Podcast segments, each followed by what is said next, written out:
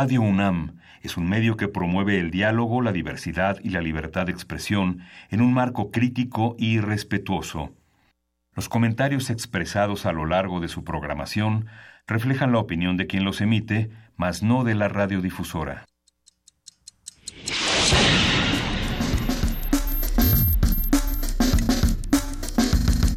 Primer movimiento.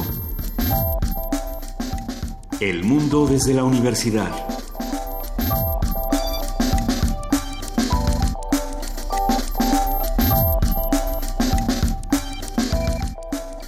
Buenos días, es 26 de febrero, lunes 26 de febrero, ya son las 7.07 de la mañana y estamos en la cabina, Luisa Iglesias. Muy buenos días, querido Miguel Ángel Quemain, ¿cómo estás? Muy bien, buenos días, Juan Inés César. Buenos días, Miguel Ángel Quemain. Buenos días, Luisa Iglesias. Eh, estamos pues empezando esta semana que eh, por desgracia cerramos la anterior hablando de episodios de violencia en la FESA Catlán. Se dieron durante el fin de semana, bueno, a finales del viernes, episodios de violencia en Ciudad Universitaria. Y bueno, en un momento más haremos referencia al mensaje del rector eh, que se pronunció durante el fin de semana sobre este tema. Y sin embargo bueno pues no es una discusión que pueda terminar pronto es una es un problema como platicamos fuera del aire que se ha ido gestando en Ciudad Universitaria por diferentes factores durante décadas y que bueno pues va a implicar todo el trabajo de su comunidad resolverlo y resolverlo de una manera que realmente sea una solución eh, en este mensaje que en cualquier momento que los aparatos sean benignos con nosotros vamos a compartir. Lo que dice el rector Enrique Graue es no se puede eh, pensar que, que, la opción es meter fuerza, meter eh, fuerzas armadas dentro de la universidad es un asunto que tendremos que ir resolviendo todos como comunidad. No nos es ajeno, no es que nos acabamos de enterar, no es eh, que, que, habíamos pasado, lo que se pueda pasar por la universidad sin darse cuenta de sus problemas de inseguridad. Y sin embargo, bueno, pues si lo queremos resolver, habrá que hablar muchas cosas, habrá que resolver muchas cosas y habrá que preguntarnos qué hemos estado haciendo mal durante todos estos años. Tú hablabas Miguel Ángel, tú eres eh, profesor de, de una FES, de la FES Aragón. Sí, la FES Aragón. Sí, y bueno, pues sí, son, son espacios que de pronto se han dejado muy abandonados. Sí, alrededor de la periferia de la FES Aragón, de la FES Zaragoza, de la FES Iztacala, siempre son entornos peligrosos, también como pasa con la FES Acatlán, ¿no? Los alumnos son periódicamente asaltados rumbo al metro, este, eh, ha sido en el caso de Aragón un, un creciente desarrollo de, de pequeños centros de, de, vida, de tráfico de drogas, de trata de personas. Ha sido, es un ambiente en el que se tiene que, con el que se tiene que convivir todos los días, que no es ajeno a la universidad, pero que no forma parte de los eh, de los quehaceres universitarios pero que se este, tiene que la universidad de alguna manera tiene que aprender a cómo cómo solucionarlo. La primera enseñanza que uno tendría que tener dentro de la universidad como ciudadano mexicano es qué vamos a hacer con eso. La violencia, por supuesto, existe en este país y existe dentro de esta universidad. Eh, ¿Qué vamos a hacer con ella? Luisa, tú tenías un... Vamos varias al cosas. mensaje del rector Sí, vamos ahora con tu comentario. Quizá previo a escuchar el mensaje del rector, obviamente nos están preguntando en redes sociales qué pasó. No todos están al tanto de lo que ocurrió este fin de semana en Ciudad Universitaria. Fue el viernes, fue en la noche del jueves, cuando la maestra en la FESA Catlán eh, recibió balazos justamente al salir en su automóvil y tuvo un accidente eh, bastante lamentable y bueno, estuvimos hablando de eso el viernes, fue el fin de semana, fue el viernes en la tarde para discutirse todo el fin de semana, que eh, personas, dos personas, una de 20 y una de 29 años, eh, fallecieron, fueron asesinadas afuera de Ciudad Universitaria, en, digamos, en Ciudad Universitaria, la verdad. Y, y, esto se está discutiendo como si fuera un enfrentamiento, como si fueran narcomenudistas. Ahí también podremos tener una discusión del lenguaje. ¿En qué momento le vamos a llamar narcotráfico y crimen organizado? ¿En qué momento le llamaremos narcomenudeo? ¿En qué momento le llamaremos violencia? ¿En qué ejecución? ¿O en qué momento le llamaremos enfrentamiento? Eh, Exacto. Muy complicado. Vamos a escuchar qué dice el rector Enrique Graue y regresamos a seguir discutiendo. Haber ignorado la inseguridad y el narcomenudeo no era una opción para una comunidad como la nuestra. Solicitar su desalojo por las fuerzas policiales entraña un riesgo de violencia armada en donde pueden salir lesionados inocentes y no por ello se podría garantizar la ausencia permanente del narcomenudistas. Y vivir constantemente en un estado de vigilancia armada nunca fue ni será una opción a ser considerada. Por eso, el camino seleccionado es el correcto. Es un cambio complejo y difícil que indudablemente requiere mejorarse y permanentemente reforzarse. Pero ese es el mejor camino para nuestra universidad. En los días y semanas por venir, escucharemos voces internas y externas que clamarán por otras alternativas más agresivas. Algunas que quisieran vernos armados o militarizados, y no pocas aprovecharán los momentos políticos electorales que vive nuestra nación para intentar desestabilizarnos. Pero no lo lograrán si estamos unidos, si trabajamos en unidad.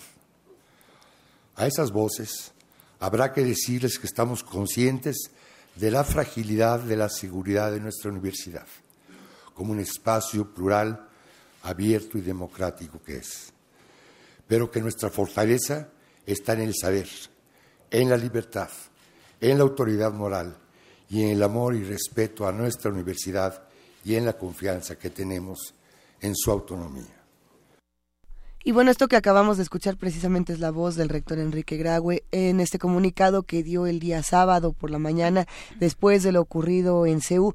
Hay muchas respuestas, hay muchas críticas, también hay eh, muchos comentarios distintos de lo que ha ocurrido, qué opinan y, cómo, cómo hacemos propuestas prácticas para resolver la violencia en, Ciudad Universitaria. Estamos en arroba P Movimiento, en diagonal Primer Movimiento UNAM y tenemos un teléfono que es 55 36 43 39. Eh, por supuesto que aquí el, tema con la comunidad justamente es no marginarnos los unos a los otros cuando estamos teniendo este tipo de discusiones. Les estaba contando fuera del aire justamente un mensaje que me llegó a redes sociales en el que me, llamó muchísimo la atención porque parecía ser de entrada un mensaje oficial de la UNAM. No lo es, eh, si alguien lo llega a ver, no lo, no lo vamos a, a leer aquí precisamente porque no es un mensaje oficial de la UNAM, pero lo que tiene es, bueno, tiene su escudo de la UNAM y pues parafraseando es algo así como si tú vendes o compras drogas en la UNAM, eres culpable y responsable de la violencia que se vive dentro de la misma, no mereces tener un número de, cuenta. ni mereces eh, estar caminando por, por la UNAM. dice varias cosas este mensaje, no es de la UNAM, y tratemos de no compartir tampoco el tono que utiliza la universidad. Ni es el tono, no es la propuesta. Vamos a ver, no, no se está criminalizando ni a los jóvenes, ni se está criminalizando a los universitarios, ni a las personas de la universidad es otro tipo de discusiones y habrá grupos que opinen así, pero hay que tratemos de no compartir este tipo de imágenes si no sabemos a lo mejor de dónde vienen o qué es lo que nos están queriendo decir. Es un tema muy complicado, sin duda. En los últimos años yo creo que hay dos programas fundamentales ahora que apareció esta nueva dirección de apoyo a la comunidad, que es muy importante, y el programa de tutorías, que ha crecido, que está cada vez más institucionalizado y que obliga a, a los docentes a tener la responsabilidad de ser conductores de, del trabajo de grupos y de apoyar los problemas eh, pequeños y grandes que tienen los alumnos y que muchas veces eh, arrastran arrastrando materias con problemas familiares la depresión es un factor que orilla a la gente a las drogas al ausentismo y es un factor que la tutoría también establece como uno de los mecanismos de prevención y de ayuda a la comunidad universitaria y bueno, solo, solamente ya para, para cerrar este tema, e irnos a, pues a continuar con nuestro trabajo.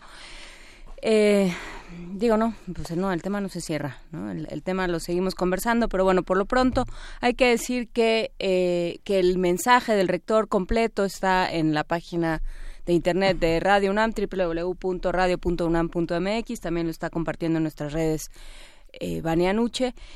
Y bueno, pues ahí está, hagamos eco de estas palabras y cada quien llévelas a su sitio de trabajo, cada quien sabe eh, cómo está funcionando esto dentro de su, de su sitio de trabajo.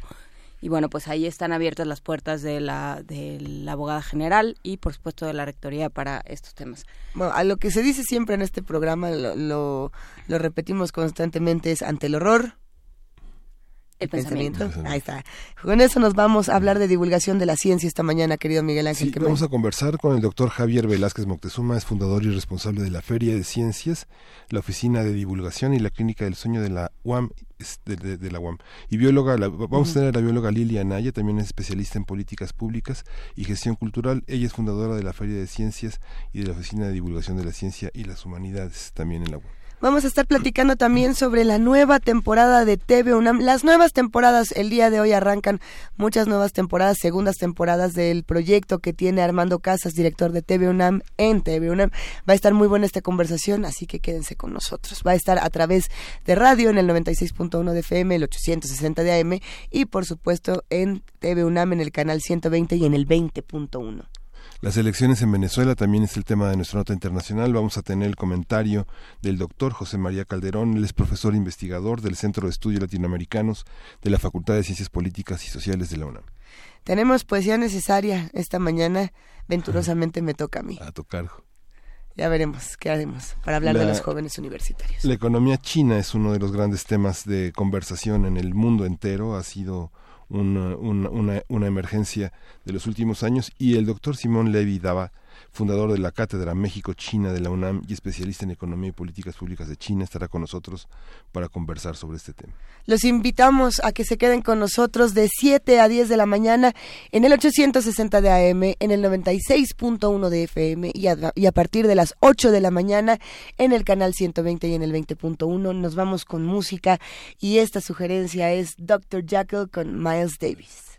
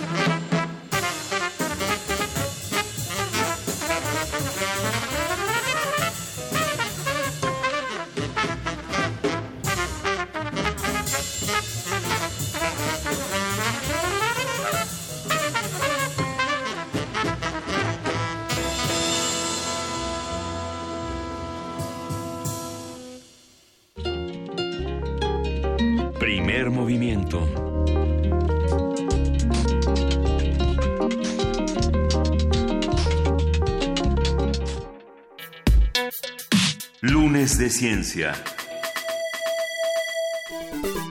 Desde el 2013, la UAM Iztapalapa organiza el Simposio de Divulgación, Ciencia y Medios de Comunicación para brindar un panorama general de lo que se está haciendo en materia de divulgación de la ciencia. Este año el evento se realizará entre el 5 y el 9 de marzo en la sala Cuicacali, el de la Unidad Iztapalapa, y el objetivo es compartir conocimiento y conocer las posibilidades para desarrollar actividades de divulgación científica.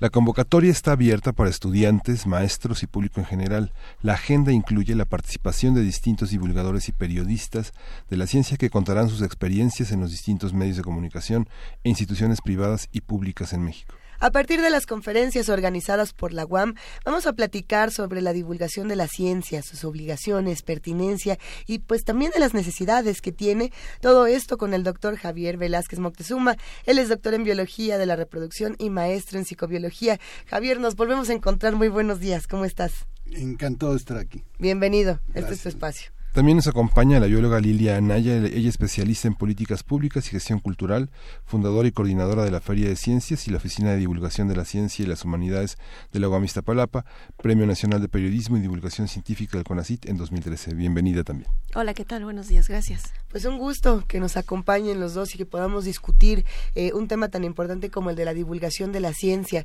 Para los que nos escuchen y que a lo mejor todavía no estén familiarizados con qué es esto de la divulgación de la ciencia, ¿cómo le entramos? Pues mira, yo creo que podríamos, eh, perdón que tome la palabra. No, adelante. Yo creo que podríamos decir que es una todo un proceso mediante el cual la comunidad científica pretende acercar el conocimiento, su quehacer, sus logros, sus desarrollos, sus perspectivas al público en general. Ah, para nosotros eh, encontramos que es una actividad crucial porque sobre todo en nuestro país la ciencia está completamente al margen de la toma de decisiones, ¿no?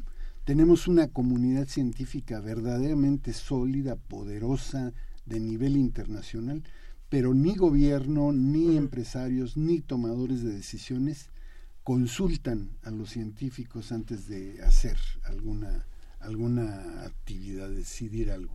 Entonces, por eso consideramos que es muy importante que el público en general, y ahí se incluyen diputados, senadores, eh, funcionarios, sepan cuáles son los alcances de la ciencia y que puedan aprovechar la ciencia que en nuestro país, repito, tiene un desarrollo muy, muy importante.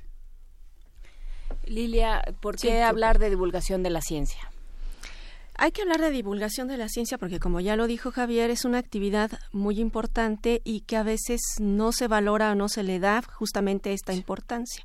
Hay que hablar de divulgación de la ciencia porque tenemos que convencer en este caso a los tomadores de decisiones de las universidades públicas, que es una actividad a la que se le debe de dedicar recursos, tiempo, y eh, pues apoyo porque a veces eh, pues los recursos y el apoyo se, se, van para otro lado y no a la divulgación. Todavía hay científicos que no saben para qué sirve la divulgación o que dicen este bueno y esto que este esto es perder el tiempo así lo dicen. Pero tocas un, un tema interesante Lilia. A dónde se van esos recursos que no se van a la divulgación de la ciencia. No estamos diciendo que todo recurso universitario o académico tendría que estar ahí, eh, pero, podemos hablar del tema, por ejemplo, de los investigadores, que si no publican su artículo y no cumplen con tantas horas y no cumplen con ciertos requisitos, no, no les pagan no, no continúan con sus becas de investigación y demás, y por lo mismo la divulgación ha quedado. Sí, porque además, si tomas en cuenta que el SNI no considera publicaciones, o sea, para, para las publicaciones no considera aquello que se hace eh, como divulgación, pues eh, estás tomando unas decisiones erradas, digamos, ¿no? No van a bajar. Sistemáticamente nos encontramos aquí con especialistas que hablan de proyectos de ley, desde biodiversidad hasta eh, manejo de embriones, cualquier cantidad de leyes vienen los especialistas y dicen es que no saben de lo que están hablando, digamos, ¿no? O sea, están legislando sobre una materia que no, eh, cuyos, cuyas minucias no, no manejan y que no saben hasta dónde puede llegar. Y entonces eh, ahí es donde uno se da cuenta, claro, pero entonces ¿cómo hacemos que cómo hacemos esto si no le damos estímulos a los investigadores para que hagan divulgación y no formamos divulgadores? No es lo mismo tener un conocimiento que poder comunicarlo. ¿Cuál es, es la diferencia, eh, Javier Velázquez? Bueno, mira, eh, empiezo por, por la primera parte. Casi todas las universidades públicas, y la UAM no es excepción, ni la UNAM tampoco, tienen tres eh, objetivos fundamentales, docencia, investigación y difusión. Dentro de la difusión está la divulgación. No es la tercera, es una de las tres, ¿no? Y entonces, bueno, el, presupuesto debería contemplar estas actividades. No lo contempla simplemente, todo lo que dijo Juan Inés es muy cierto. El CONACID no te valora las actividades de divulgación. Eh, el SNI tampoco, ¿no? Todo lo que haces de divulgación es perder el tiempo porque no se te va a considerar en los estímulos que van a llegar a tu bolsillo y eso para los científicos es un es un elemento muy importante. Entonces, este hay que cambiar esa mentalidad, hay que darle la importancia que la divulgación tiene y hay que empezar a formar a los especialistas porque una cosa que a lo mejor se preguntarán es quién va, quién va a ir a este simposio de divulgación de la ciencia, quiénes son los, los, los conferencistas. Pues no son científicos, en la gran mayoría no son científicos, son periodistas, son diseñadores, son museógrafos, son arquitectos, etcétera, etcétera. Son profesionales de otras disciplinas que saben comunicar porque eh, una cosa es que el conocimiento científico lo generemos los científicos y otra cosa es que seamos capaces de llevarlo a algo comprensible a la población general. El periodismo tendría que estar como parte de la asignatura de las disciplinas científicas, pero la ciencia también dentro de las asignaturas periodísticas. ¿Cómo, ¿Cuál es en la experiencia que ustedes tienen? ¿Cómo se da esta, cómo se da ese tránsito? Vemos muy, en muchas facultades dedicadas a la ciencia que recurren a periodistas o a la gente de filosofía y letras para apoyar en la redacción de tesis, porque ni siquiera, digamos, el aspecto de la redacción es algo que se sigue a lo largo de los semestres de carreras científicas. Bueno, la formación eh, para hacer divulgación de la ciencia en las universidades, por lo menos en, en, la nuestra, no existe. Hay una unidad, nosotros estamos en la unidad de Iztapalapa, hay una unidad que tiene comunicación, que es Coajimalpa exactamente, y están empezando a hacer cosas de divulgación, pero en realidad no existe esa formación, la, la cuestión del profesionalismo, de profesionalizarte como divulgador, es un poco complicada todavía aquí en México, ¿no? No hay maestrías o doctorados hasta donde yo sé. Entonces uno tiene que irse, que ir, como además el campo es muy amplio y hay manera de digamos, entre comillas, especializarse en diferentes ámbitos, eh, pues uno va buscando más bien las formas de hacerlo por otros caminos que a lo mejor parece que no tienen nada que ver, pero que te llevan a hacer divulgación de la ciencia, ¿no? Como decía Javier, la, museografía, la escritura, etcétera. Entendemos entonces que hace falta apoyar la divulgación de la ciencia, que hace falta conocerla y que hace falta acercarnos a, todo lo que lo que está ocurriendo alrededor. Eh, ahora sí que vamos a tratar también de disfrutar esta parte que la, divulgación de la ciencia es un ejercicio delicioso, es una de las cosas más divertidas que se pueden hacer. Muy divertido. Podemos dar algunos ejemplos de casos particulares de, divulgación científica que hayan sido, que, hayan generado cambios interesantes en la sociedad, que nos hayan ayudado a entender cosas eh, divertidísimas justamente. Bueno, siempre que hablamos de divulgación científica nos acordamos de Carl Sagan. Exactamente, sí. Así como el patriarca. Pero bueno, regresando bruscamente a nuestro medio y a nuestra, y a nuestra fecha, en este simposio que vamos a tener particularmente va a estar muy divertido porque va a haber periodismo, claro, es inevitable, pero va a haber también museografía, va a haber planetarios y va a haber una cosa que es verdaderamente de ciencia ficción casi casi, ¿no? Que son esto que se llaman los ambientes inmersivos. Todo esto que a se ver, ¿cómo es eso? Todas estas cosas que se desarrollan en cómputo y que tú te metes dentro, ¿no? Es decir, te puedes meter dentro de un domo. ¿Realidad virtual? Más que realidad virtual. Es eh, eh, una forma de realidad virtual, pero es algo que te permite eh, sentirte dentro de un medio, ¿no? Entonces te puedes sentir dentro del océano, te puedes sentir dentro de una célula, te puedes sentir dentro del espacio, en fin, es, es, es una, un, reto tecnológico en este momento que empieza a nacer afortunadamente en México y que es, como tú dices, divertidísimo. Ya la ciencia de por sí es muy divertida, pero divulgarla es todavía más divertida porque tiene una parte lúdica muy muy importante. Cuando quieres acercar a los niños, cuando quieres acercar a los adolescentes, pues es muy difícil si te pones así muy estricto y muy dogmático y muy magistral, ¿no? Entonces tienes que acercarlos de una manera lúdica. Y bueno, y a los adultos también. hay muchos conocimientos, que muchos conceptos que es muy difícil de manejar eh, para todas las edades y sobre todo cuando la ciencia y los investigadores justamente han dicho, bueno, voy a escribírtelo con palabras muy complejas, vas a entender la mitad y algún día llegarás a estar en, en mi fabuloso lugar. Pero los experimentos más sencillos, la relación más común con la ciencia es la, quizá la que más se disfruta. No lo sé no, no, así es, así es. Este... ¿Cómo, ¿Cómo vemos todo este tema, Lilia? Sí, o sea, es eh, hacer divulgación de la ciencia, como decía Javier, como decían ustedes, es muy divertido. Hay muchas herramientas para acercarse a la divulgación, muchos medios este, que podemos utilizar. Los premios, hay muchísimos premios, sustentabilidad, hay premio, el, premio del CONACIT, el Premio Nacional de Periodismo, que justamente desde 2008, hoy, este año cumple 10 años de, porque desde, su fundación no incluía el periodismo de divulgación científica. Este, ¿cómo, ¿Cómo ven? ¿Hay, ¿Tienen como en, la, en el radar los premios que se convocan para divulgación científica?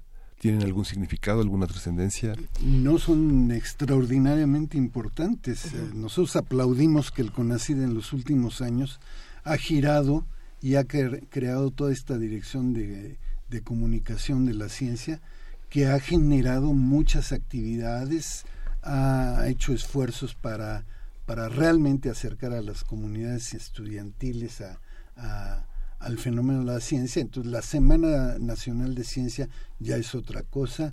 Las convocatorias de comunicación son muy importantes y realmente han logrado estimular la, la creación, formar grupos, formar redes, en fin, todo eh, el CONACID está haciendo bien su tarea, a pesar de que el CONACID es otra víctima de los recortes del presupuesto. ¿no? De esas no, no, no, nos, no nos libramos nadie, el CONACYT tampoco. Eh, hablando justamente de políticas públicas y gestión cultural, Lilia, hay un comentario muy interesante en redes sociales, nos lo hace Carnalita del Mundo, a quien le mandamos un abrazo muy grande el día de hoy, y dice, una forma más de difundir a la ciencia es que sus actores, gente que se dedica a ella, se involucren y se comprometan más con los problemas y necesidades que más preocupan a la mayoría de la sociedad. O, o ni siquiera nos vayamos a la mayoría de la sociedad, a ciertas comunidades en particular podemos llegar y decir, a ver, ¿qué hace falta aquí? ¿Cómo le hago y cómo involucro a la ciencia? ¿Cómo, cómo se maneja este tema? Pensando en políticas públicas también. Pensando en políticas públicas y pensando también en la, en la actividad de las universidades. Hay muchos profesores que están interviniendo comunidades en diferentes zonas del país. Entonces es muy importante que la gente sepa que se están haciendo estas cosas y es muy importante también acercar esta labor científica a los tomadores de decisiones. Ahí es en donde entran las políticas públicas, ¿no? Que también tengan eh, conocimiento de lo que se está haciendo ya y de los resultados que están teniendo eh, los científicos, los investigadores y que tengan una comunicación más estrecha, porque a veces no se entienden en el lenguaje, ¿no? Por ejemplo, el asunto del agua en la Ciudad de México es una cosa muy importante. Bueno, debería estar siendo discutido entre los tomadores de decisiones y los científicos, ¿no? En las universidades se han desarrollado tecnologías que mm, allí en este momento hacen que la Ciudad de México no, no, no debiera de tener ningún problema con el agua que le cae, con el agua que llega, en fin. Sí. Pero eh, decisiones políticas equivocadas, decisiones políticas corruptas, fraudulentas, hacen que esto se cree un problema gravísimo, ¿no? Entonces, desde las universidades nosotros estamos generando soluciones pero son soluciones que se quedan en el cajón si no, si no tienen ese vínculo que da la divulgación científica para llegar al público general. En el caso del agua, por ejemplo, el público tiene que exigir que haya tratamiento de agua residual, que haya captación de agua de lluvia, que haya una serie de medidas que ya se pueden echar a andar pero que los responsables, los funcionarios, como no le ven la parte del negocio que los beneficia a ellos, pues entonces no lo hacen. O no le ven la parte inmediata, ¿no? Pero ahí es ahí es donde necesitas a un a un público, a, una, a un conjunto de ciudadanos que vean más allá del sexenio. Así es. Y que digan los que nos quedamos somos nosotros. O sea, usted a lo mejor se va de embajador a las Islas Fiji, pero seguir diciéndonos, pues sí, pero seguir diciéndonos que el problema de las inundaciones es porque tiramos basura. Sí, no, no puede ser. Pues no puede ser, ¿no? que, que esa agua se desperdicia, que esa agua se vuelve un problema cuando podría ser,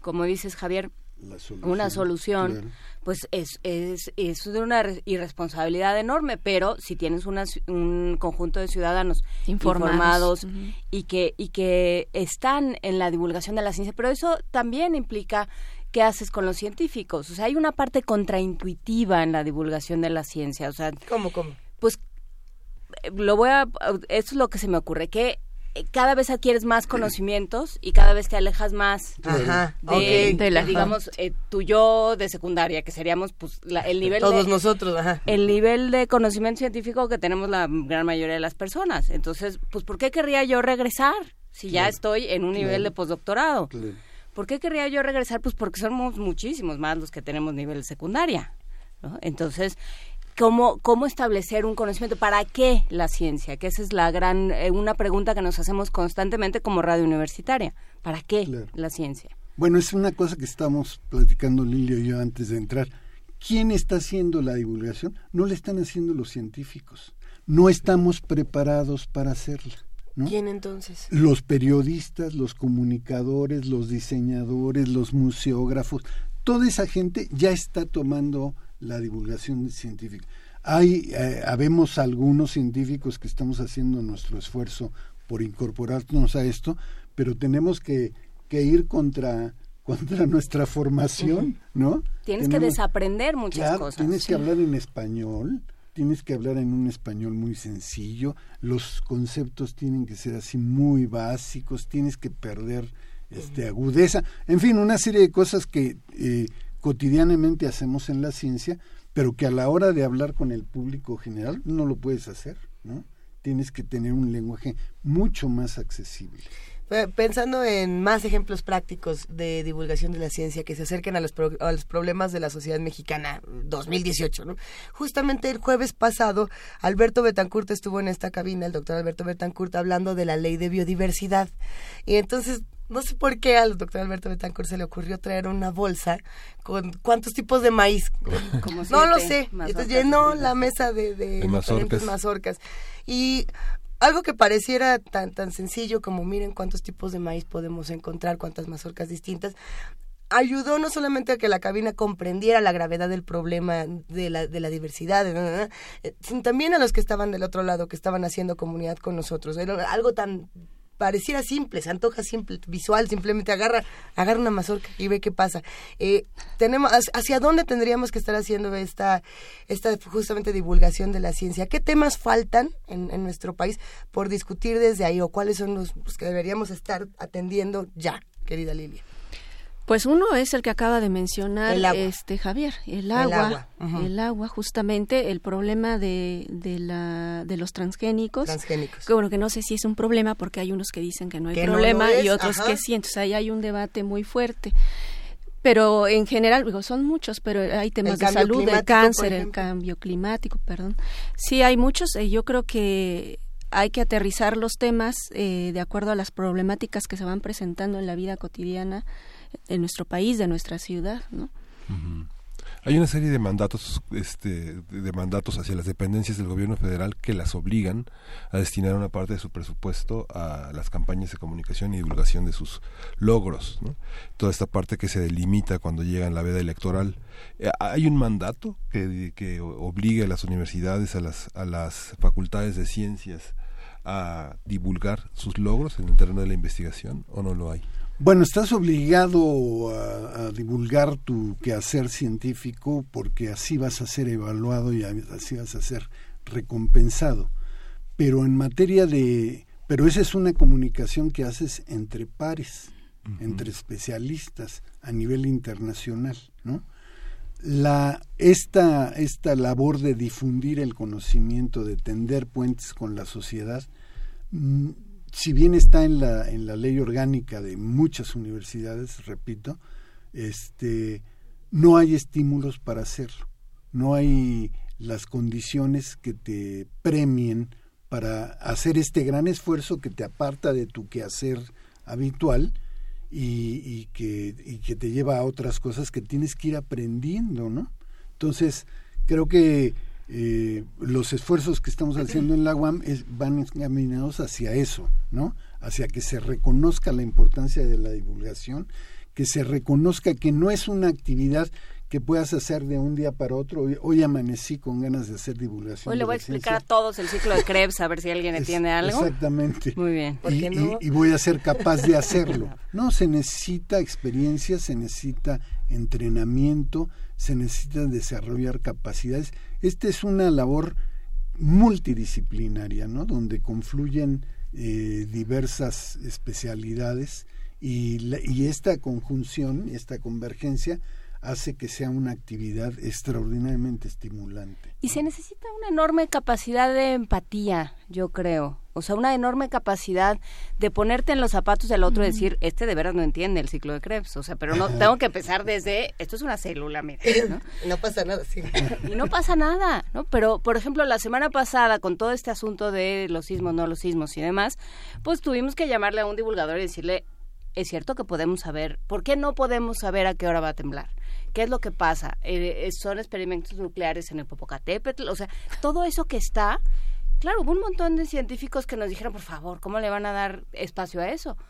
Pues porque hay que aprender a escuchar y si la gente se está preguntando y si esos son los rumores que están circulando, pues la, la, obligación del científico, yo creo, más allá de lo que pueda pensar en, lo, en el, su fuero interno y en su corazoncito de, bueno, pero ¿cómo es posible que esta gente siga pensando esas cosas? Pues es decir, a ver, nos vamos a sentar el tiempo que sea necesario hasta que usted entienda cómo funciona la placa de cocos y la liberación de energía. y ¿Por qué? Pues porque estamos, o sea, están acostumbrados los científicos a hablar entre pares y a dar cosas por sentado. Todo el mundo sabe, no, no todo el mundo sabe. Y justamente, y más viniendo de instituciones y de universidades públicas, pues la obligación, ya que les pagamos la carrera y los postdoctorados, es que nos expliquen hasta que entendamos. Eh, hay más, más temas justamente por acá, más discusiones que se están relacionando justo con lo que dices, Juana Inés, y me interesaría traer todos estos temas. Por aquí nos mandaron las infografías de Pictoline. Eh, a mí me llama mucho la atención pensar cómo las redes sociales, reflexionar qué pasó en el momento en el que las redes sociales empezaron a entrar también en el juego de la divulgación científica. Eh, Pictoline, como ya muchos de los que nos escuchan sabrán, es este portal donde se hacen pequeñas infografías con muñequitos bastante coquetos, que te dicen, a ver, te voy a explicar en tres cuadros de dónde viene el símbolo de amor y paz, por ejemplo, o qué es lo que pasa con la sonda que se fue a Júpiter. Así puntual, tres imágenes, tan tan, y ya acabamos, ¿no? Las redes sociales están ayudando justamente a la divulgación científica o le están metiendo el pie con tanta información falsa. ¿Qué pasa ahí? ¿Cómo entraron al juego las nuevas tecnologías? Pues yo creo que son las dos cosas que tú mencionas. O sea, la, eh, es un medio y puede tener el uso que le des. O sea, puede usarse para causar pánico y para desinformar o todo lo contrario. Entonces yo creo que quienes hacemos uso de las redes sociales tenemos la obligación y eh, el compromiso de informarnos y de saber que estamos eh, llegando a mucha gente y que podemos y que tenemos que dar información eh, acertada, ¿no? Eh, información eh, pues bien documentada. No podemos estar utilizando las redes para desinformar porque podemos causar pánico, ¿no? O sea, las dos cosas que tú mencionas suceden. Pero resulta que una cosa muy interesante, muy estimulante, muy agradable es que organizaciones como esta, grupos de trabajo que no son científicos, que a veces no son siquiera profesionistas, sino que están a nivel de preparatoria, ya están generando sus propios grupos, ya están generando sus propias estrategias, ya están generando eh, programas de video en YouTube, este, comunicaciones, páginas, etcétera, que son de divulgación científica, ¿no? no están sancionadas por nadie, no están revisadas por nadie, no están apoyadas por el CONACYT, pero tienen una presencia cada vez más importante y más relevante. Sí, pero cómo, pero justamente ahí sí tendría que haber un esfuerzo, eh, hablando de políticas públicas, donde digas, bueno, pues sí, le dediqué, digo, tiene que contabilizarse de alguna manera, ¿no? le dediqué cinco horas esta semana a meterme a redes y a decir, no, no va a temblar mañana de cuatro a cinco porque, o, sí, pero no sabemos, no podemos predecirlo. Y me dediqué una hora, media, quince minutos, ¿no? Y eso forma parte de mi quehacer como científico, ¿no? Pues es algo que haces como si dieras clases de zumba y pues allá tú, ¿no? Pues sí. Bueno, eso se, se, se, está reconociendo últimamente. Ya en el, en el SNI y en el CONACIT ya te piden que sometas dentro de todos tus documentos eh, documentos que den cuenta de tu experiencia como, como divulgador. ¿Qué, has hecho? ¿Qué esfuerzos has hecho? ¿Has ido a dar conferencias a, a, secundarias? ¿Has publicado una revistita para difundirlo en, la, en el entorno? En fin, eh, creo que se empieza, después de, de un periodo largo donde se fue ignorada la divulgación, se empieza a, a voltear hacia la importancia que tiene esta actividad en el desarrollo académico. Hay que decir que estamos hablando con Javier Velázquez Moctezuma y con la bióloga Lilia Anaya, ambos de la, eh, de la UAM Iztapalapa y pues fundadores y responsables de esta Feria de Ciencias, de Divulgación de la Ciencia y las Humanidades de la UAM Iztapalapa. Cuéntenos otra vez cuándo se va a llevar a cabo, quién puede ir, dónde se, se tiene uno de cómo, de a cuánto, de dónde. Preguntas de comprador. Gratis a los que hablan en los próximos 20 minutos. No, la entrada de por sí es gratis. bueno, este, hay un evento que eh, tenemos en puerta que es en marzo, del, del 5 al 9 de marzo, que es el Simposio de Divulgación ciencia y medios de comunicación. Están todos invitados, todos los que tengan la curiosidad o la inquietud de hacer divulgación de la ciencia pueden acudir.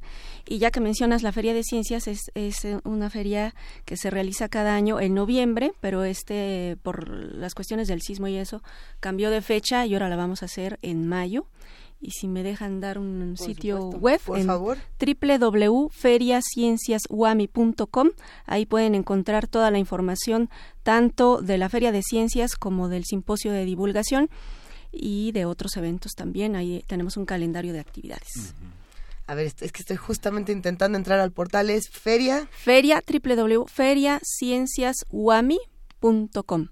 Aquí la tenemos y la vamos a compartir en nuestras redes sociales para todos los que estén interesados. Ah, muchas gracias. En asistir. Va a estar bastante bueno. ¿Con qué reflexiones finales? Va a estar buenísimo. El simposio va a estar buenísimo porque hemos contado desde siempre con la generosidad de las grandes estrellas de la divulgación. Entonces hoy vamos a tener a la Sociedad Mexicana de Planetarios. No, vamos a tener este eh, gentes de, de la Universidad de Querétaro que hace ambientes inmersivos, eh, viene de gente de la Universidad del Estado de México, en fin, va a ser muy variadito, insisto, museos planetarios, ambientes inmersivos, divulgación en prensa, divulgación en televisión, en radio, generación de reportajes, videos, etcétera, etcétera, que están alcanzando este reconocimiento internacional, ¿no? Varios reportajes de, de ciencia que se han hecho han eh, participado con muy buen éxito en eh, eventos internacionales. ¿no? Entonces vamos a tener estrellas de la divulgación y ojalá nos acompañes totalmente gratis y la UAM siempre está abierta a toda la comunidad pues ya está. Vamos a compartir toda esta información en nuestras redes sociales. Nos, tenemos que dar una vuelta urgente, todos los que también participamos en medios de comunicación, para, para ir viendo más o menos cómo estamos haciendo nuestro trabajo y por dónde tenemos que ir entrando para mejorar estrategias de divulgación. Va a estar, va a estar buenísimo. Les agradecemos muchísimo, querida Lilia, Lilia Anaya, perdón, Javier Velázquez Moctezuma. ¿Cuándo nos vemos entonces? Último, última vez podemos Del 5 al 9 de marzo el simposio de divulgación de la ciencia en la UAM Iztapalapa. Todavía faltan unos días, nos vamos preparando. Faltan unos días. Muchísimas gracias. Gracias a ustedes. Pues, gracias a ustedes. Y nos vamos a despedir con un poco de música, Miguel Sí, vamos a escuchar Volare de Domenico Monduño.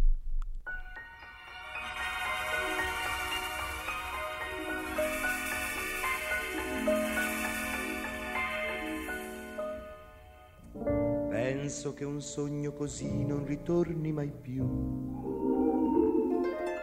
Mi dipingevo le mani e la faccia di blu.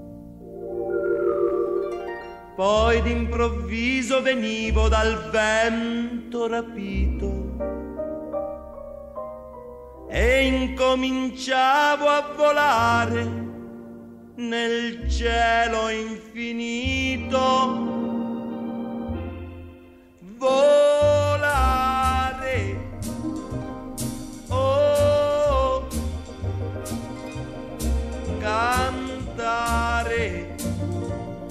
Oh, nel blu dipinto di blu, felice di stare lassù.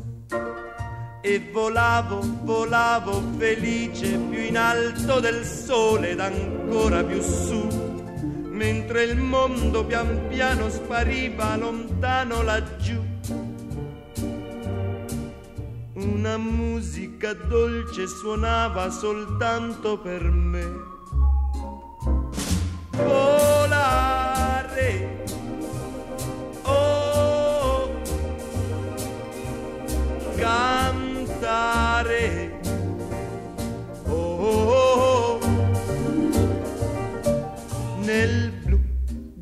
Dipinto di blu, felice di stare lassù. Ma tutti i sogni nell'alba svaniscono perché quando tramonta la luna li porta con sé. Ma io continuo a sognare negli occhi tuoi belli che sono blu come un cielo trapunto di stelle. Volare. Oh, cantare. Oh, nel blu degli occhi tuoi blu felice di stare qua volare felice più in alto del sole ed ancora più su. Mentre il mondo pian piano scompare negli occhi tuoi blu. La tua voce è una musica dolce che suona per me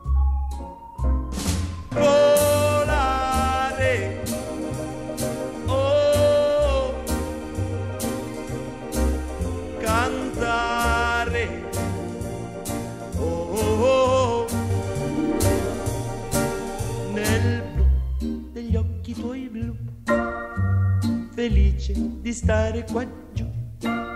Nel blu degli occhi tuoi blu, felice di stare qua giù. Primer movimiento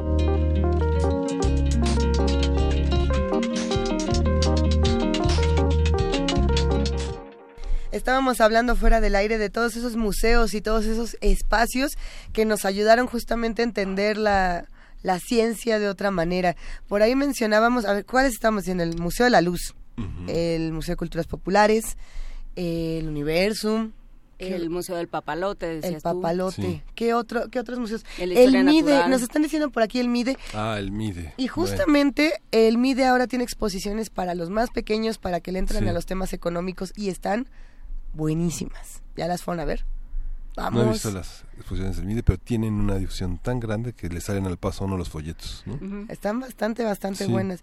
Está el MIDE. creo que cada uno de estos museos, hay muchos más. también, también estábamos hablando del Museo de Geología en ocasiones anteriores, que sí creo que son esos museos que uno no se puede perder. ¿El de historia natural, dije yo? ¿El de historia natural? Sí. Sí, sí como de que no. El, es que es lo que iba a decir, todos recordamos al dinosaurio. Y, los dioramas, lo que pasa es que tú eres, eh, tú eres muy joven. No, todos crecimos con el diorama del búfalo que se le iba el ojo como para el otro lado. El búfalo despeluchado. Ah, yo lo recuerdo con cariño. Pero todas estas cosas, eh, ¿cómo nos ayudaron a enriquecer nuestro conocimiento científico? Justamente las recordamos con muchísimo cariño Ve, por ejemplo, podemos decir la palabra diorama. Ayer estuve en Universum y francamente es...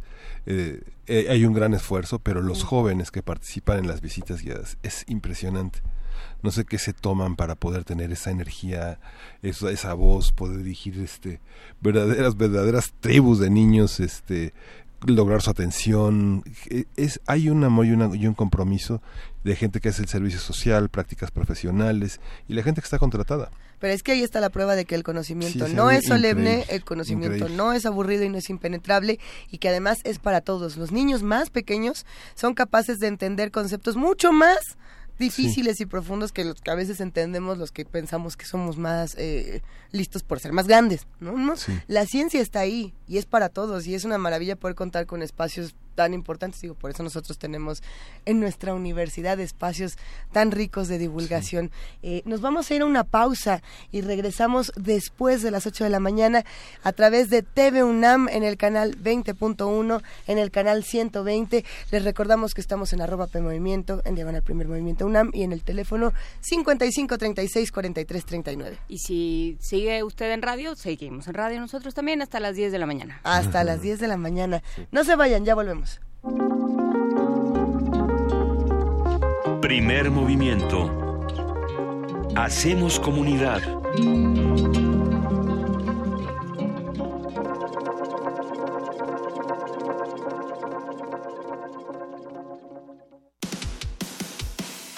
Dejar huella en cada aula de la UNAM es un deber de un verdadero Puma.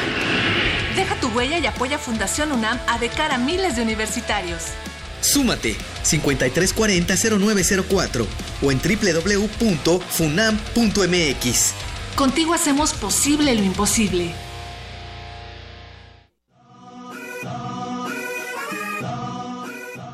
En febrero llegan imágenes y sonidos imperdibles. FICUNAM Octava Edición, la cual trae para nosotros delicias cinematográficas difíciles de atrapar a lo largo del año. Cine de vanguardia, funciones al aire libre, presencia de directores, talleres, clases magistrales. Del 28 de febrero al 6 de marzo. Ficunam, el cine que te mereces.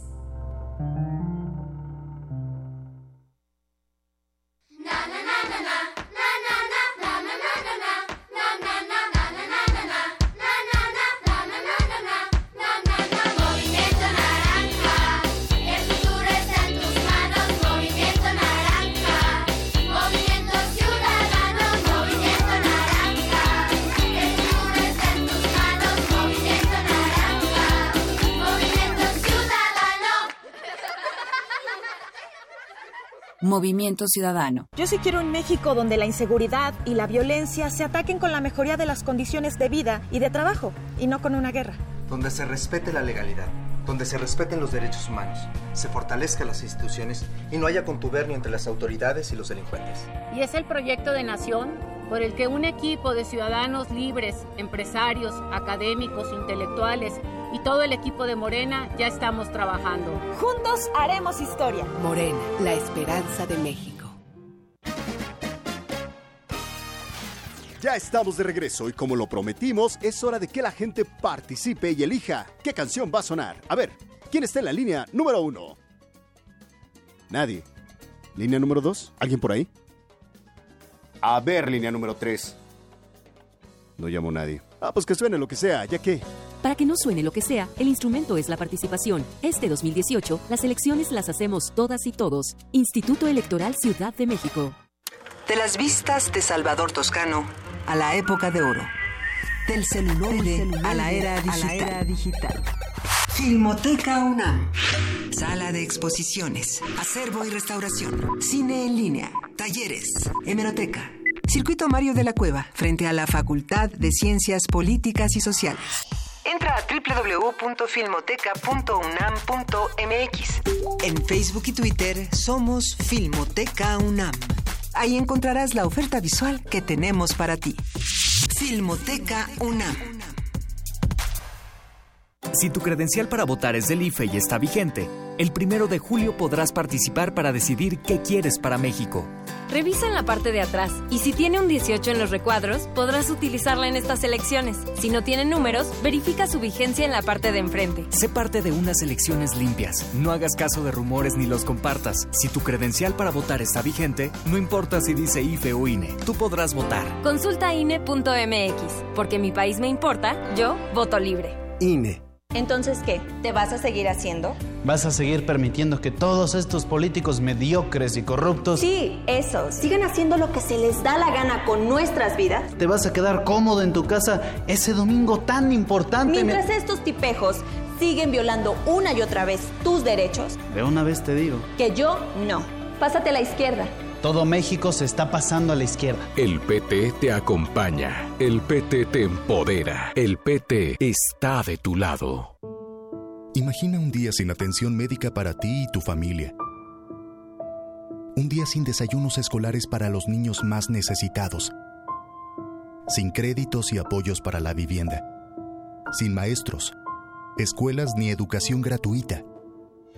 A veces no valoramos lo que tenemos sin pensar que un día podemos perderlo o nos lo pueden desaparecer. Hemos construido las instituciones que hoy nos protegen y benefician a todos. En el PRI apostamos al futuro. Piénsalo.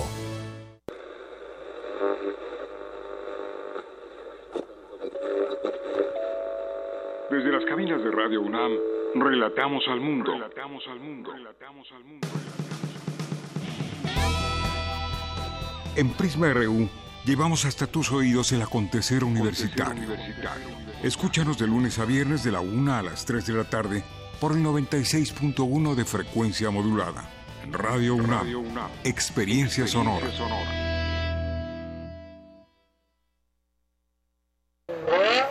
Estamos listos para correr nuestra segunda temporada. Más estrenos. 26 de febrero, Prende TV UNAM. Búscanos en redes sociales, en Facebook como Primer Movimiento UNAM y en Twitter como P Movimiento o escríbenos un correo a primermovimientounam@gmail.com. Hagamos comunidad. En este momento son las 8 de la mañana, casi con 6 minutos. Es lunes, lunes 26 de febrero y saludamos a todos nuestros queridos amigos que nos observan a través de TUNAM en el canal 120 y en el 20.1. Una vez más, muy buenos días, querida jefa de información, Juana Inés de ESA. ¿Cómo buenos estás? Buenos días, Luis Iglesias, muy bien. Muy bien, ¿todo bien? Sí, vamos a hacer como que no hay nadie más en la mesa, ¿verdad? Solo está Miguel Ángel Quemain. Hola, Miguel Ángel Quemain, ¿cómo Hola, estás? Lisa, buenos días. Hacemos como que no está armando casas. No. Y Benito Taibo. Y, y Benito Taibo. No, todavía no están, todavía no, están. Mira, si, si movemos la cámara para acá o si hacemos la radio como que así, ya. Sí. Eh, tenemos muchos comentarios en redes sociales, por supuesto, muchos comentarios de lo que discutíamos al inicio de este programa, del mensaje del rector Enrique Graue, muchos comentarios también sobre la importancia y el cariño que se le tiene a la divulgación de la ciencia. Eh, les recordamos que estamos en arroba P Movimiento por si quieren seguir haciendo comunidad con nosotros, nos encanta leerlos y disfrutamos muchísimo conociendo lo que quieren escuchar, lo que, lo que piensan también de todos estos temas. Y bueno, pues ya veremos cómo se pone porque hay mucho más que discutir en, en este espacio. Por supuesto, saludamos a Alejandro Ortiz que nos recordó que se acaba de, eh, de organizar Ajá. en bueno en, en años eh, muy recientes eh, la red de periodistas de ciencia. Entonces, bueno, pues platicaremos con ellos porque siempre andamos a la casa de, de divulgadores certeros y bien dispuestos. Vamos a buscar más divulgadores. buscar. Y, y bueno, por ahí también estábamos platicando fuera del aire. Y no me importa, yo creo que sería... Sería rico también hacer más recomendaciones esta semana. Sabemos que se acerca la entrega de los premios Oscar y estamos viendo mucho cine, mu- mucho cine del, del bueno. Bueno, no todas las películas que están nominadas están buenas, pero mi recomendación de esta semana para los que se quieran acercar es Tres anuncios para un crimen, así se llama. ¿Quién ya la vio? Aquí ya algunas personas ya la vieron. Está Híjole, no, bueno, qué dolor espiritual, qué, qué tema tan importante para discutirse en México, en Estados Unidos y en cualquier parte del mundo. Sí, claro, justamente lo que hablábamos es que es un gran guion eh, sobre Ay. justamente una madre que quiere que se esclarezca la muerte de su hija, por qué fue, quién fue, en qué circunstancias, cuáles fueron los, digamos, los mecanismos sociales que llevaron a que eso fuera posible, ¿no? Y la madre está interpretada por Frances McDormand en una gran en una gran actuación, sale Woody Harrelson del sheriff, sale este un montón de, de personajes que son eh, realmente interesantes y que tiene además un desarrollo el, el loco que Sam sale Rockwell que, que está espectacular. Es que justo hijo. perdón Hola, Benito es que ya- ya Hola. que habló Benito habrá Hola, que- Armando Casas.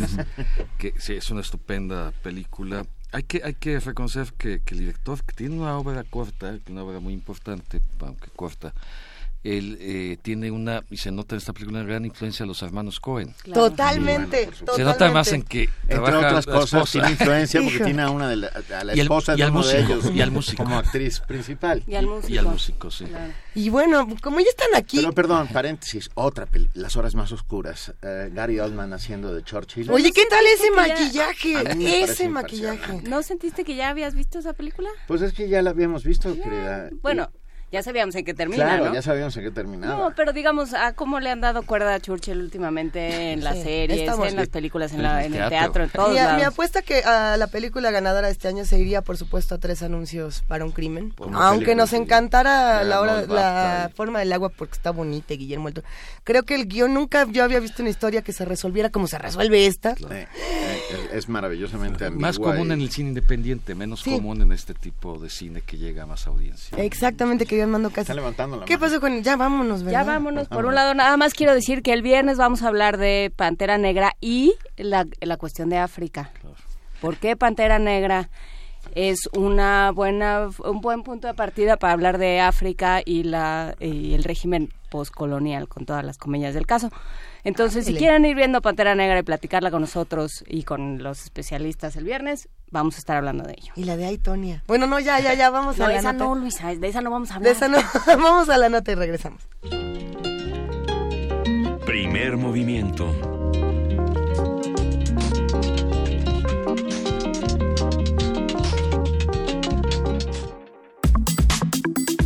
Nota del día. A partir del 26 de febrero, TV UNAM presentará su nueva programación que incluye el estreno de siete propuestas y nuevas temporadas para ocho series. Destaca el estreno de la serie documental Conversos, del director Alejandro Andrade, una producción que parte de un interés personal por demostrar que todos los mexicanos tienen necesidad de rituales y creencias, según explicó el mismo Andrade. Y entre las novedades se encuentran unas controversiales, unas muy buenas. A ver, diálogos por la democracia con John Ackerman. Vamos a ver cómo se pone eso. No puedo esperar. Eh, pensadores contemporáneos, entrevistas a reconocidos académicos como Noam Chomsky. Eh, esta también se antoja como una gran serie. Chamuco TV. Hay nada más. El primer programa de moneros de la televisión mexicana. Qué maravilla. Ser mujer en el cine mexicano. Inventario 20.1. Media 20.1. Y hay que decirlo, Media 20.1 es con Gabriel Sosa Plata. eh, gran maestro, gran conocedor de la radio, de, de los días de la radio justamente. Y por ahí también tenemos este programa fascinante desde el Chopo, en el que se analiza el legado del Museo Universitario del Chopo, que sin duda eh, va a dar muchísimo que seguir discutiendo. Vamos a conversar sobre esta nueva programación de TV UNAM, quién participa, cómo se entiende y de qué manera se inserta en el proyecto de la televisora universitaria, con Armando Casas, director de TV UNAM, que está con nosotros. Bienvenido, Armando. muchas gracias ¿Cómo estás, Armando Casas? Cuéntanos cómo te va en este día de, de nuevas temporadas y de estrenos. Bueno, pues eh, gracias por la invitación. Somos eh, hermanos de este programa, pues trabajamos juntos en, en el mismo y, y- y efectivamente tenemos una nueva temporada en donde eh, hay algunos programas que, que estuvieron desde la pasada temporada, que iniciamos juntos todos, y que ahora tienen su, su, su nueva, nueva versión. Entre ellos La Hora Elástica, que se presenta hoy en Sí. vivo a las ocho y media, eh, donde está Luis Va a estar bueno, va a este, estar sí. bueno. Es interesante porque también tenemos en vivo el programa del Palacio de Minería, Días Mm. Feriados, y Fernando Rivera Calderón está en vivo en ambos y le queda un- muy poco tiempo para trasladarse Metro, que lo va a estar monitoreando No, por, bueno. por este por Periscope, su llegada de, desde Minería hasta TV UNAM. Hay que decir Este, que... espero que ¿Están no pase. seguros de lo que están haciendo? Querido Benito Taibo, director de Radio UNAM, la radio y la, en este caso Radio UNAM y TV UNAM están ligados de una manera muy interesante y cariñosa también. Y seguimos la, la segunda temporada de programas que nos ha ido muy bien con Maravillas y de, de la Filmoteca de la UNAM, con Rafa Viña, que presentamos por primera vez en la historia de la televisión porno en la televisión, pero bueno, de una manera bien, bien estudiada. eh, Cinema 20.1 con, ya con- te iba a con- Roberto Fiesco, Ujú. eh, eh, Simbiosis, Gramáticas de la Creación, la revista La Universidad, eh, eh, Tonske, que es un programa juvenil. Ahora vamos a estar muy enfocados, yo, igual que UNAM, eh, a partir de abril al tema electoral también. Observatorio de, con Pedro Salazar se volverá observatorio electoral también. Eh, habrá un programa nuevo que con Fernando eh, este Castañeda que se llama Voto Informado. En este contexto está también el programa Diálogos por la Democracia con. John Ackerman, Chamuco TV, que efectivamente pues hablamos de los de, de- Está- está- eso me encanta. de Hernández Elguera, Rapel, la dama que conocemos a través de sus caricaturas como voces muy críticas de la política nacional y mundial. Eh, igual que como ya, ya se mencionó, tenemos a Media 20.1 con Gabriel Sosa Plata, que se empieza este, este domingo, eh, eh, y tenemos la nueva, otra vez la revista de cultural y, y científica de la universidad, eh, Inventario 20.1. Y efectivamente destaco lo que dijo, dijo Luisa, eh, no- nos interesa mucho promover este nuevo programa de Pensadores Contemporáneos. Son entrevistas exclusivas a grandes pensadores de talla mundial que, bueno, nos han visitado en la Universidad de México y hemos podido afortunadamente conseguir que se sienten con un académico eh, de la UNAM hablar en extenso sobre.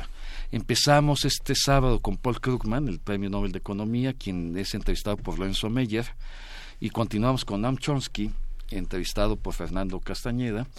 Después seguimos con Jacques Francière, que es entrevistado por el maestro Carlos López Ocampo. Eh, y así, este, tenemos a la doctora Alicia Bárcena, tenemos al, al- al economista Branko Milanovic, entrevistado por Gerardo Esquivel, eh, a, a Didi Guberman, que está ahora en este momento de visita en el MUAC, en, en la UNAM, eh, también lo, lo tenemos en la serie. Y, y, y- y creo que es una serie muy, muy, muy interesante, porque tener a Chomsky, a Francière, por ejemplo, y a Krugman como padrinos de la, de la misma, pues es, es algo muy interesante, son entrevistas exclusivas. Y ciertamente, como ya lo dijo Miguel Ángel, eh, destacamos la serie de televisión documental Conversos, una coproducción con el Sistema Público de Radiodifusión del Estado mexicano, que trata de las eh, religiones en México. Es una radiografía de la creencia de la fe en México y es muy interesante ver que en México existen prácticamente todas las religiones mundiales más importantes están también aquí entre poblaciones muy significativas. Los musulmanes en Chiapas, hay budistas, hay eh, pues, obviamente una comunidad judía muy importante, eh, tenemos hasta la cienciología, ¿no? Que te mucho cientólogo. Exacto, y pero también tenemos a los chamanes, tenemos wiccas, tenemos eh, la Nueva Santeros. Jerusalén, la- o sea, es una comunidad que es muy difícil entrar y bueno, la, la serie pudo acceder a ella. Tenemos 13 programas que hablan de todas la- las, las religiones, bueno, las más importantes religiones que hay en México, con versos, pues si- siempre siguiendo un personaje que se ha convertido de la predominante eh, religión católica que, que hay en México a una de estas eh, religiones y, y es la radiografía de esta de esta de esta creencia eh, de estas creencias en México creo que es una serie documental muy muy muy interesante que va a pasar todos los eh, domingos y repetición los martes a partir de esta nueva temporada Me-. Benito. Eh, no, es que me quedé pensando en Chamuco TV, que, me- que- que creo que es la Sí, yo también.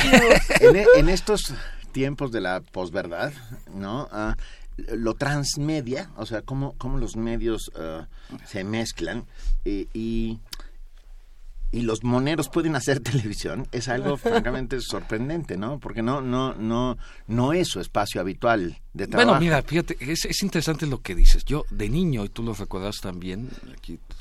Somos los mayores de esta mesa, Somos los mayores de esta mesa. claro. Eh, no, no, pero o sea, es, este, a ver, Trisas en Trazos, ¿se acuerdan Por de Trisas en. Trazos en Canal 11? Por supuesto. Era Tomás Mojarro invitando a los moneros a dibujar y a comentar la verdad política. Estamos hablando de los setentas. Es cierto. Ya era transmedia Y estamos hablando, bueno, de una figura emblemática de Radio UNAM, Tomás Sí, Mojarro, bueno, aquí ¿no? sigue que está con aquí, nosotros aquí está todos los domingos. Todos los domingos. Eh, desde entonces podemos hablar de, de la incursión de la, tele- de la caricatura en la televisión y alguien que la hizo muy popular en realidad fue Jacobo Saludowski. Si se acuerdan, siempre te- Freire tenía, era el que hacía las Ah, tenía invitado a Vic. A Vic. Aunque- Vic. este, eh, tenía invitado a Vic y siempre lo, al final la, se Vic echaba hacía la alguna caricatura caricatura y mientras tal. sucedía el programa. Evidentemente Sí. Bueno, estamos dando también daban los horóscopos. Paula Cusi. Eh, ¿No, no se acuerdan de eso, Sí, no, yo no me acuerdo No, tanto de eso. Sí. Pero vamos, ¿Ya eh, llegó Paola? Yo en lo personal, una parte, de- como cineasta, la parte documental mía como cineasta ha sido el estudio de la caricatura en general. Tengo un documental sobre la historia de la caricatura del siglo XIX, me ha tocado hacer una serie de televisión sobre la misma, he hecho los documentales sobre Río, sobre Naranjo, ahora sobre Gabriel Vargas.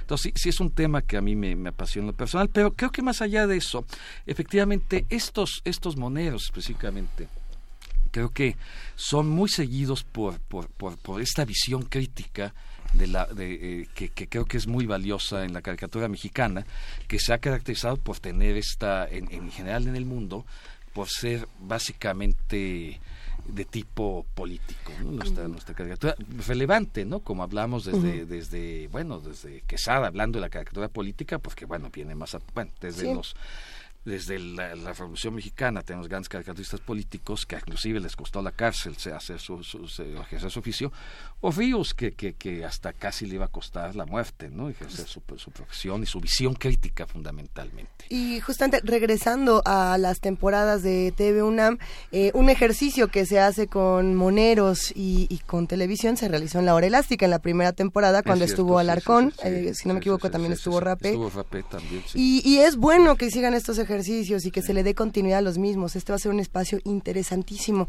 Eh, ¿Qué pasa con los otros medios que empiezan a convivir? En TV UNAM estuvo esta temporada de los youtubers, que Sí. estuvo muy interesante. Y ahora viene también para los jóvenes y para los otros medios un programa como Tonske. Sí, el nombre, el nombre es extraño, pero a ver, Tonske, Pues bueno, Armando. a mí me, me, me- me lo propusieron, dije, pues Está los que interesante. lo hacen, pues eh, pónganlo. Yo no conozco esta frase de esta manera, pero a ver, y se los digo con toda franqueza.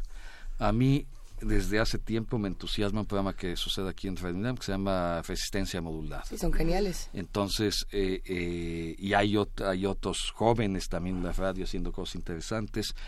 Eh, me parecía muy peculiar, muy extraño que en la televisión no pudiéramos hacer un- un esquema parecido. Es decir, eh, por lo menos mi criterio fue jóvenes para jóvenes. A ver, ¿qué quieren hacer? Y tienen total libertad para hacerlo.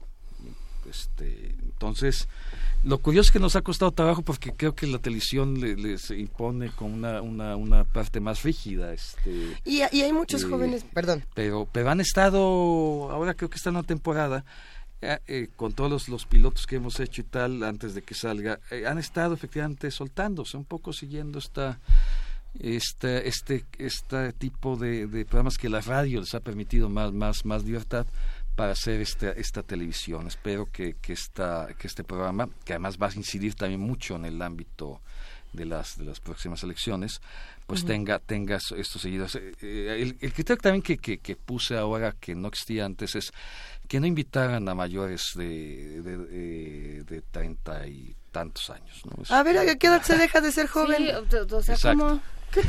Es interesante pensar en si los medios imponen a los jóvenes o si los medios los jóvenes están migrando a nuevas plataformas. Pensando en la televisión, pensamos en los canales de YouTube y pensando en la radio Benito, pensamos también en el podcast y en otras maneras en las que los jóvenes han buscado nuevas herramientas. ¿no? El caso de Resistencia Modular es muy particular, ah, tiene una programación muy interesante.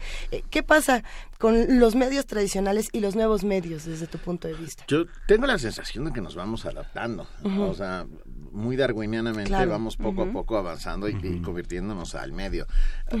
Hoy por hoy, ustedes pueden escuchar Radio UNAM desde, eh, la, desde su aparato de... ¿Cómo se llama esto? Teléfono.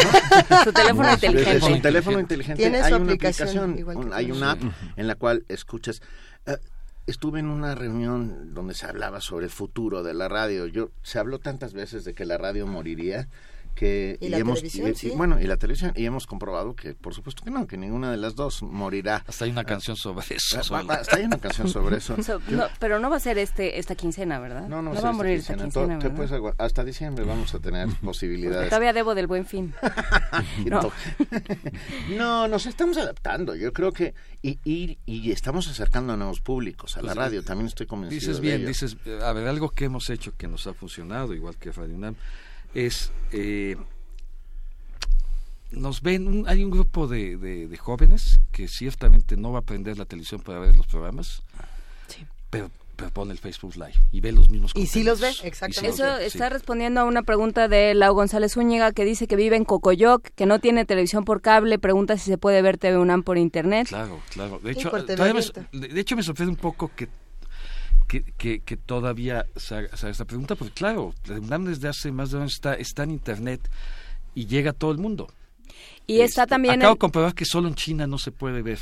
Bueno, pero en China no se puede ¿sabe ver por qué nada. no se puede ver? No, sí, porque yo no sabía esto, me lo acaba de decir el, este, nuestro representante académico en China, de, de la UNAM en China, porque en China no se puede ver el YouTube, no se puede ver el Google, no se es. puede... Este, De 9 a 10 vamos a estar hablando sobre economía china. Te puedes quedar aquí afuera y este y te, y te vamos contando. Eh, bu- entonces, y Sí, se te- ve por TV, abierta. TV.unam.mx, claro, se puede ver en vivo. De hecho, lo que está pasando en ese momento en, en TV UNAM se puede ver en, la- en esta en este sitio tv.unam.mx en vivo. Y en el 20.1 de su Por supuesto, televisión en el abierta 20.1 también. de la televisión abierta y en todos los sistemas de paga y, y cable y satélite del país, todos sin excepción. Estamos en 20 y 120 de esos sistemas. Y eso nos da mucho gusto. Mira, eh, me ¿Ya, encanta. ya vas a oír Radio UNAM? No, Y- y bueno, a nivel nacional, lo- Ciudadano es- Cero dice, entre TV UNAM y Radio UNAM se están quedando con mi tiempo. Está muy bonito. Ah, A ver, entre TV UNAM y Radio UNAM, ¿qué están haciendo? Cuéntenos.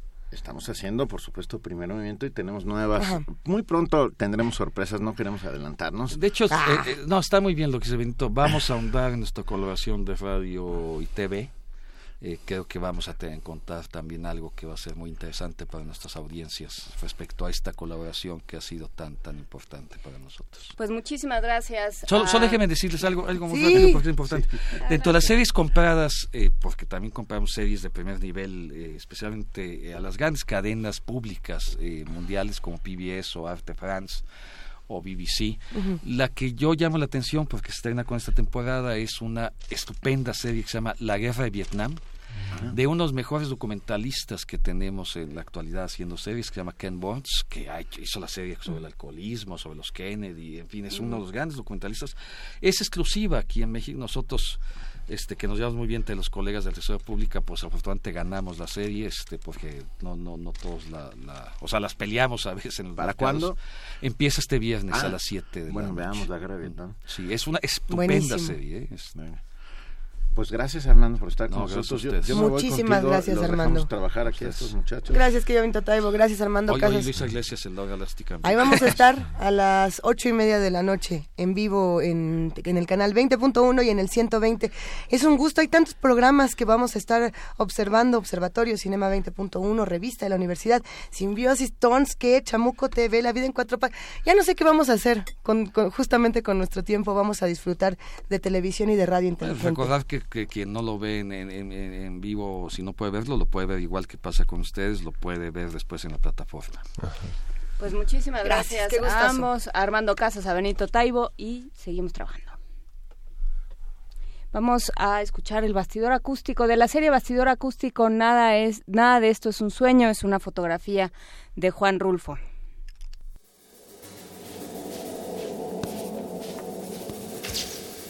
Bastidor acústico. Nada de esto es un sueño. Juan Rulfo. Fotografía de 1949. Tal vez nada de esto es un sueño sea la fotografía más bella de Juan Rulfo. Las siluetas de un hombre y una mujer que caminan de espaldas a la cámara quedan nítidamente enmarcadas en un horizonte que también resalta sobre la luminosidad del ciclo en el amanecer.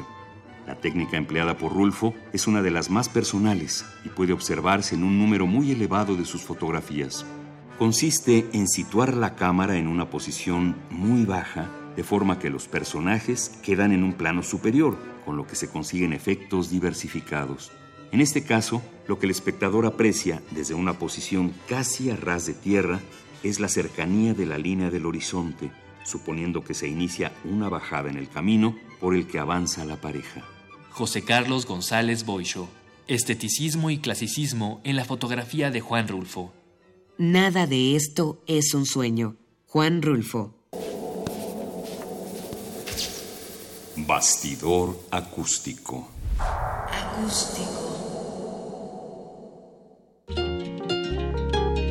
Primer movimiento.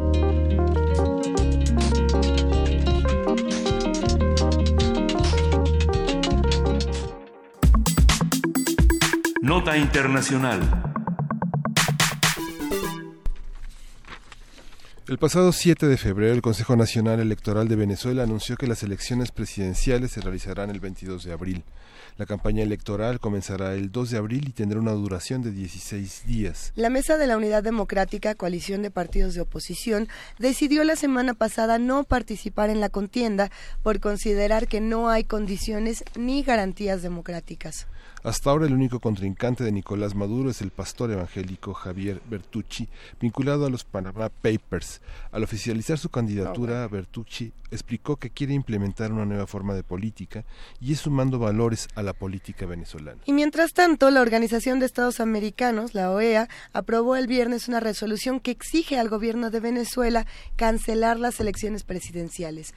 El documento propone comicios, cito, justos, libres y con observación electoral. Vamos Vamos a hacer un análisis de las notas relacionadas con el próximo proceso electoral en Venezuela, qué se dice desde adentro, qué desde fuera y cómo elaborar un balance informativo. Para ello está el doctor José María Calderón, él es profesor e investigador del Centro de Estudios Latinoamericanos de la Facultad de Ciencias Políticas de la UNAM.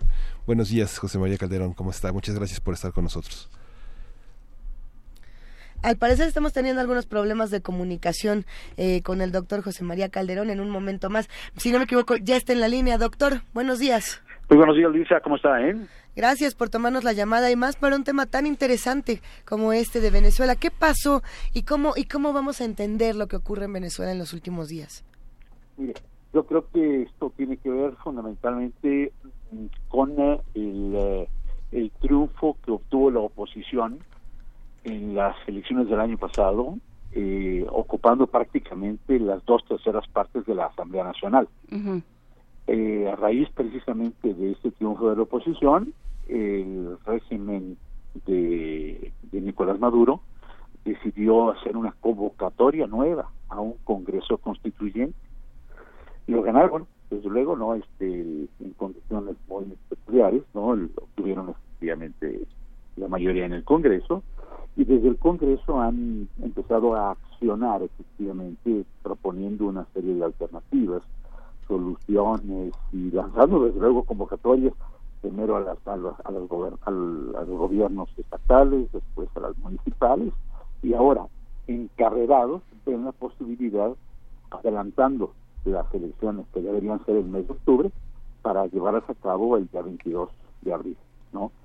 Cosa que naturalmente ha sacado de balance al, al, resto de la oposición, ¿no? Este, entonces, como el, el, el Congreso, el Maduro tiene un control muy directo, primero sobre el Congreso Constituyente, obviamente, segundo sobre lo que es el Consejo Nacional de, Elecciones y desde luego también sobre todo el aparato de justicia le permite maniobrar efectivamente con una gran velocidad en medio de una oposición absolutamente fragmentada, sobre todo después eh, de las eh, movilizaciones del año pasado, la oposición no logró ninguno de sus objetivos fundamentales. Uh -huh. Y esto le ha dado efectivamente al régimen Maduro no solamente una mayor capacidad de, de, movilización y de iniciativa, sino también una mayor compactación.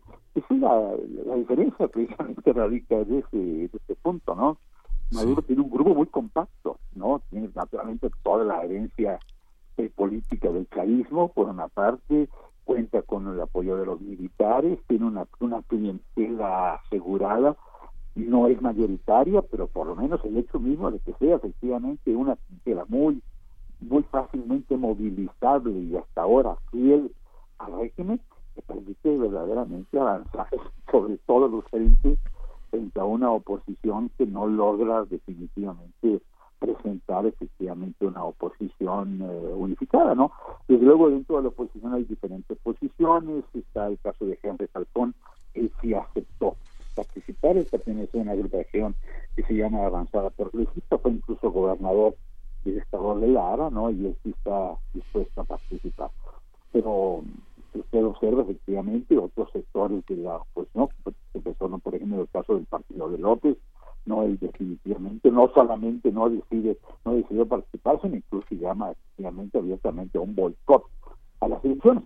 Realmente en el, en el exterior la OEA, la Unión Europea, este, el, grupo de Lima, naturalmente se han opuesto terminantemente a que en Venezuela se lleven elecciones el día 22 de abril, porque consideran efectivamente que desde el punto de vista de lo que se considera formalmente, procedimentalmente, un proceso democrático, no, no hay las condiciones adecuadas para que todos los miembros o todos los partidos y organizaciones participen efectivamente en las mismas condiciones. No hay condiciones de igualdad para todos.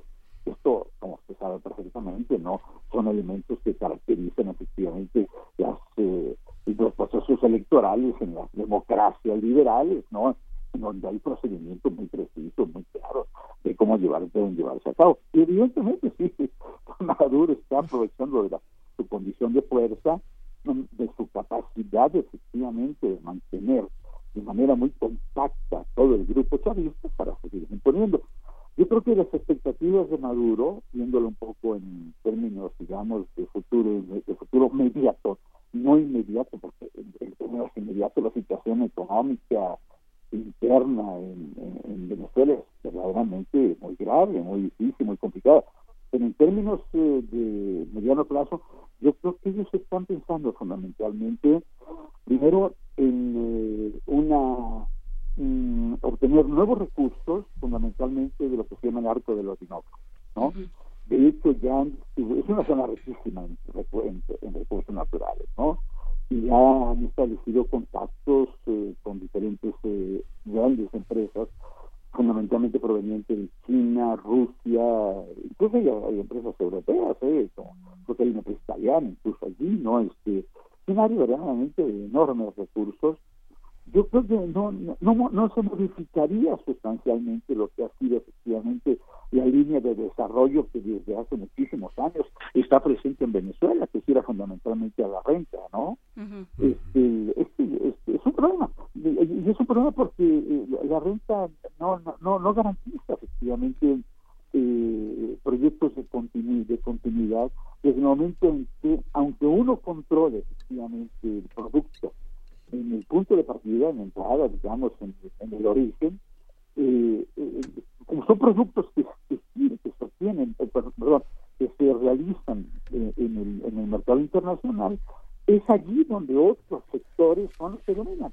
Y entonces están, están sujetos efectivamente a los vaivenes económicos propios efectivamente de aquellos, aquellos países, fundamentalmente los países centrales, que son los que controlan todavía hoy efectivamente internacional, ¿no? Entonces, eh, tendría que haber un cambio de estrategia, pero yo, yo, no lo veo, no se observa.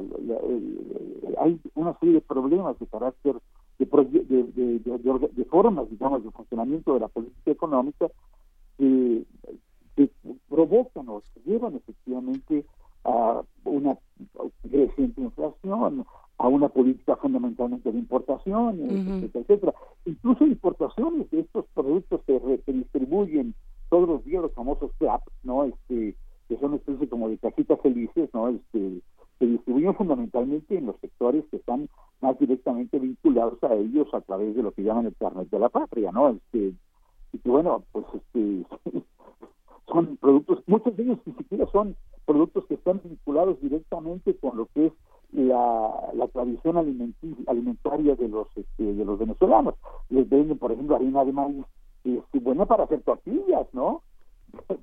Pero que no sirve efectivamente para hacer arepas, que requiere otro tipo de maíz, ¿no? Este, o incluso se acaba de descubrir recientemente un un fraude verdaderamente terrible, porque la, la supuesta, bueno, viene dentro de esto una, especie de paquetes de leche mexicana, ¿no? etcétera, ¿no? Este, pero esa leche no está cubriendo con los, este, eh, con los requisitos eh, eh, proteínicos que, existen. Incluso una investigación reciente de la Universidad Central de Venezuela demuestra que tiene una serie de productos, no de grasas y, polvos, etcétera, etcétera, que no tiene nada que ver efectivamente con lo que están prometiendo.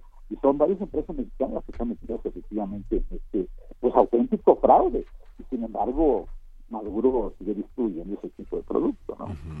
José María, hay una hay una parte que es como eh, de tal vez desde fuera de Venezuela no es tan discutida, que es la, el registro electoral. Eh, eh, prácticamente se señalaba la red la red del Observatorio Global de Comunicación y Democracia que hizo una un análisis de la red de electores en Venezuela que quedaban casi un millón ochocientos mil jóvenes sin poder registrarse y luego los votos en el extranjero que registrados tienen poquito más de 100 mil y que se calcula que hay tres, entre 3 y 4 millones de venezolanos fuera. Y les pusieron una serie de requisitos como acta de nacimiento original, este, carta de carta de esta estadía en el país donde están. Sí, unos requisitos que nadie puede cumplir. Digo, si fuéramos estuviéramos en mexicanos fuera, no podríamos cumplir con tantos requisitos. Absolutamente, claro. Sí, claro. Bueno, a eso se refiere precisamente con esas condiciones de desigualdad que impone efectivamente el régimen a, la participación. Y después ha dejado prácticamente, a, ha encontrado en los opositores este, elementos como para bloquear efectivamente su participación efectivamente en el proceso electoral, ¿no? O sea, las condiciones eh, las, las condiciones para elecciones las maneja directamente el Consejo Nacional Electoral y lo maneja a modo. Y ese es el problema no no y no tienes efectivamente no ofreces garantías participación para los sectores y desde luego esto da pretexto no para que haya una creciente interferencia ellos le llaman el interesismo y, y pues sí lo es efectivamente por parte de organismos internacionales vinculados directo directamente a Estados Unidos, a la Unión Europea, etcétera, ¿no? Este, es decir, se da, se da pretexto para que eso pase, ¿no? En otras condiciones no habría posibilidad efectivamente para que estos organismos intervinieran efectivamente imponiendo sus particulares y propias reglas de juego, ¿no? ¿No? A ver, y, creo que ahí sería interesante regresar a algo que mencionabas, José María Calderón, que es eh, cómo se ha pulverizado, cómo se ha atomizado la, la, la oposición. ¿Qué pasa con, eh, con Javier Bertucci? ¿Qué pasa con los, diferentes con, eh, con los diferentes personajes, Leopoldo López, todos estos personajes que formaban parte de la, de la oposición? Mira, el, caso de Bertucci, por ejemplo, es un pastor evangélico, ¿no? él está representando efectivamente a una asociación que se llama el Evangelio Cambia, ¿no? Pero es un tipo de dudosa reputación, pues está vinculado a los Panama Papers, por ejemplo, ¿no? O aparece en los Panama Papers, ¿no? No, este, desde luego hay otros, este tipo de dirigentes que tienen, desde luego, un historial mucho más eh, digno, estoy pensando en Medellín, por ejemplo, ¿no? no obtuvo 600 mil votos en las elecciones del Pará. Y sin embargo lo desconocieron como, este, como dirigente, lo estuvo incluso en, eh, eh, ¿cómo se llama?, en prisión domiciliaria y logró escapar, escapar, escapar de, de, Venezuela, ¿no? Este, pero también, vamos, ha habido sistemáticamente intentos por parte del caísmo, ¿no? Este, de ir dejando fuera del camino a dirigentes de muy buena calidad, hombre, digo, que expresaban efectivamente intereses reales de la propia sociedad venezolana, ¿no? Pensemos simplemente que hoy, eh, por lo menos hasta el 1900, hasta 1900, hasta 2015 había cerca de un millón y medio de venezolanos fuera, ¿no? De 2015 la fecha, sobre todo en el último año, se ha acelerado extraordinariamente la salida. Digamos, todo esto eh, en medio de una crisis eh, alimentaria, crisis con problemas muy graves en términos de salud, con una mortalidad infantil creciente, una mortalidad incluso postnatal de las este, de, los, de, niños.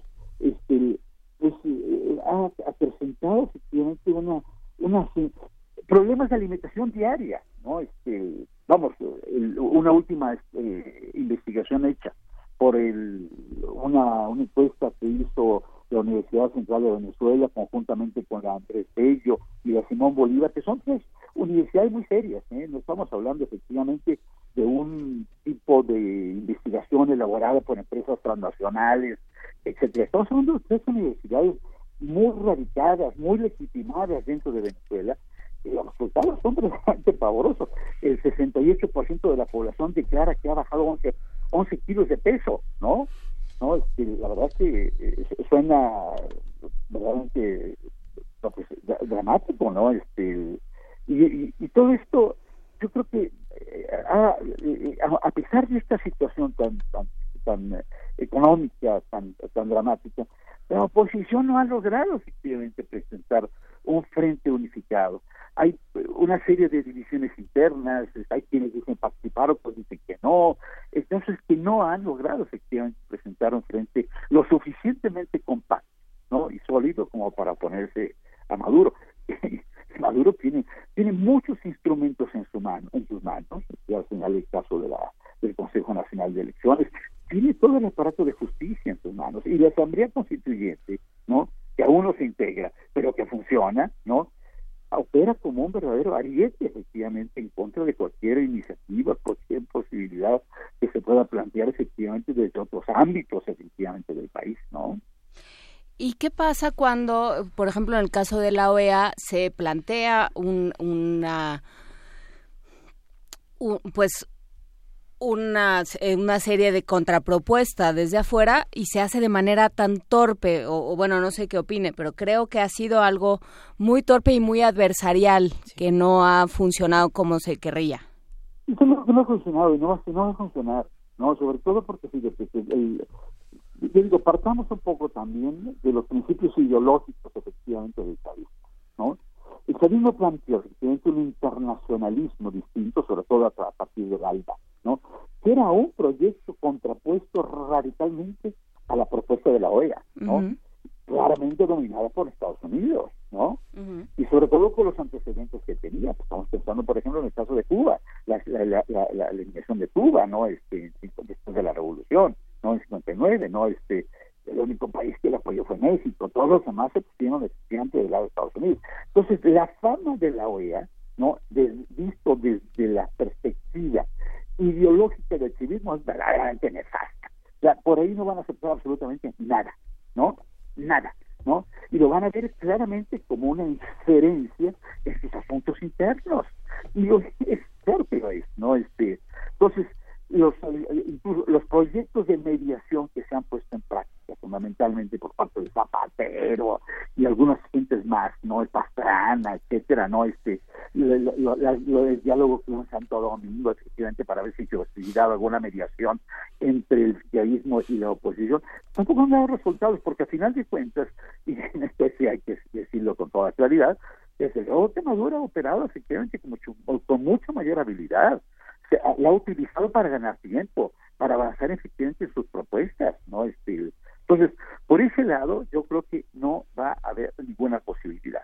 Desde luego, los Estados Unidos quisieran efectivamente que hubiera una especie de frente mucho más compacto, ¿no? Que incluso interviniera, interviniera, ¿no? No ellos personalmente, no ellos directamente, sino meter a otros efectivamente como, eh, como, es decir, como este, de tipo paramilitares incluso, ¿no? Este, para que crean un poco una situación de, de zozobra interna en el país. Eso ellos, desde luego que lo quisieran. Yo creo que esto no lo han abandonado nunca, la posibilidad de intervenir incluso militarmente, yo creo que nunca la han, han, nunca la han eliminado. Desde luego, la posibilidad de que puedan efectivamente llevarlo a la práctica, eso es más dudoso, porque yo creo que incluso los países de América Latina permitirían ciertas formas de intervención, pero una intervención militar, yo creo que habría reticencias para que no se llevara a cabo, porque es también una, una amenaza y un antecedente muy grave para el resto de los países, ¿no? Claro. Aunque Venezuela no es un país eh, tan grande como México, también la, la, geografía impide también un, un, movimiento unitario, como comentaba eh, Juan Inés señalando el caso de Leopoldo López, hay una serie de líderes que vienen de Maracaibo, de Zulia, de Miranda, de Bolívar, de estados muy importantes, que son definitivos, pero que no, no se los imagina uno como una labor en conjunto, no sé, pensando, este, yendo a, los Andes en esta Mérida, por ejemplo, una ciudad que está a una hora, a una hora de vuelo de Caracas, ¿no? ¿Cómo, ¿Cómo, llegar de, de, de Mérida a Caracas en una marcha, no sé, como la que hizo Corral en México, ¿no? es, es casi imposible, ¿no? La geografía es muy difícil, pero hay una unidad en todos los estados prácticamente de participación y una y una gran decepción, una gran derrota en que líderes eh, morales de sus, sus entidades eso, eso es definitivo. Se han retirado, o sea. Eso es definitivo, eso es definitivo. Realmente estamos ante una, ¿cómo podríamos llamarle?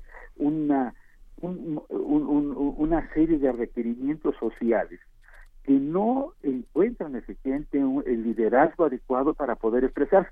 Y no digo liderazgo de derecha, ¿eh?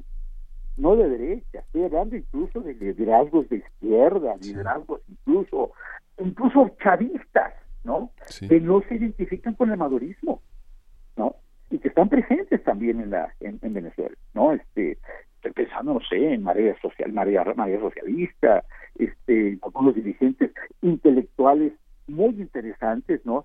Pero que no tienen una presencia y participación de masas, ¿no? Este, como de alguna manera efectivamente logró hacerse. chavismo, sobre todo en los momentos de mayor empuje, ¿no? De su economía, ¿no?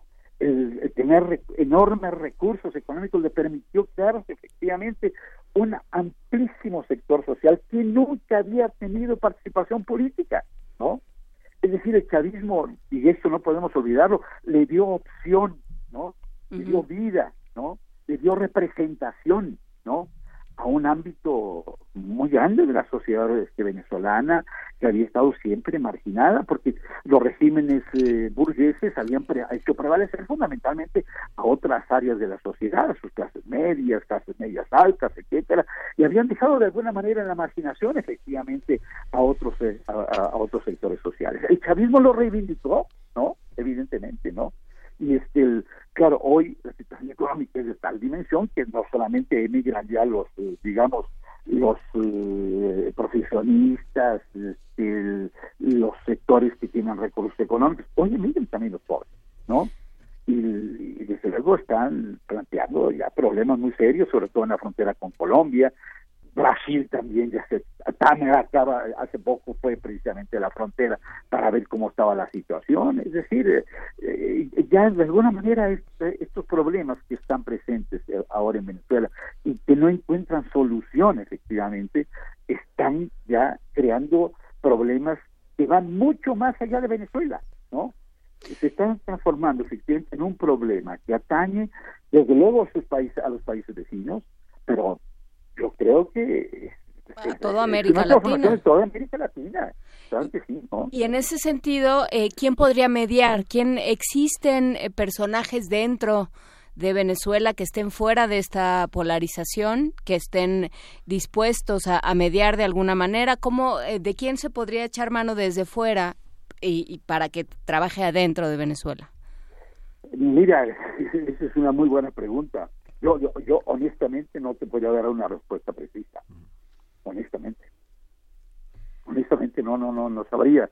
Este, porque todos los que han emigrado, efectivamente, son, eh, eh, han emigrado, ¿cómo te puedo decir? Este, en oleadas sucesivas, ¿no? Y sujetos, eh, personas, este, que de alguna manera rompieron con el país, ¿no? Eh, y fíjate, bueno, aquí tocas tú un punto que me parece muy importante, y es que es una sociedad muy polarizada. La polarización viene de antaño, no es una polarización de hoy, ¿eh? viene desde antes, incluso, viene desde antes de Chávez, ¿eh? Desde luego se recrudece con Chávez, claramente, ¿no? Este, desde incluso, bueno, recordemos efectivamente la huelga de 2002, por ejemplo, ¿no? Este, todavía hasta 2006, 2008, la polarización es muy, muy, muy evidente. Y se reduce de alguna manera en el momento, digamos, en que la economía es bollante, tienes recursos suficientes para distribuir en amplios sectores de la sociedad, no solamente en los más empobrecidos, también efectivamente las clases medias. Y desde luego creas también, y este es un gravísimo problema venezolano, yo creo, creas también una burguesía de nuevo tipo, vinculada fundamentalmente al sector importador, por las peculiaridades que va a adquirir la economía eh, eh, venezolana, al tener grandes ingresos producto del petróleo, ¿no? Y entonces se convierte en un país, en un no solamente un exportador neto de petróleo, 98%, sino también en un importador neto. Entonces destruyes mucha de la retícula económica, empresarial que había en el país, ¿no? Y no creas empresas, industrias, actividades digamos, vinculadas directamente a las necesidades del país, como para que tuvieran o adquirieran fuerza propia y se convirtieran en un sector autosustentable. Entonces, esta política económica, que a mi juicio no solamente la presentó Venezuela, sino también otros países, nosotros mismos, ¿eh?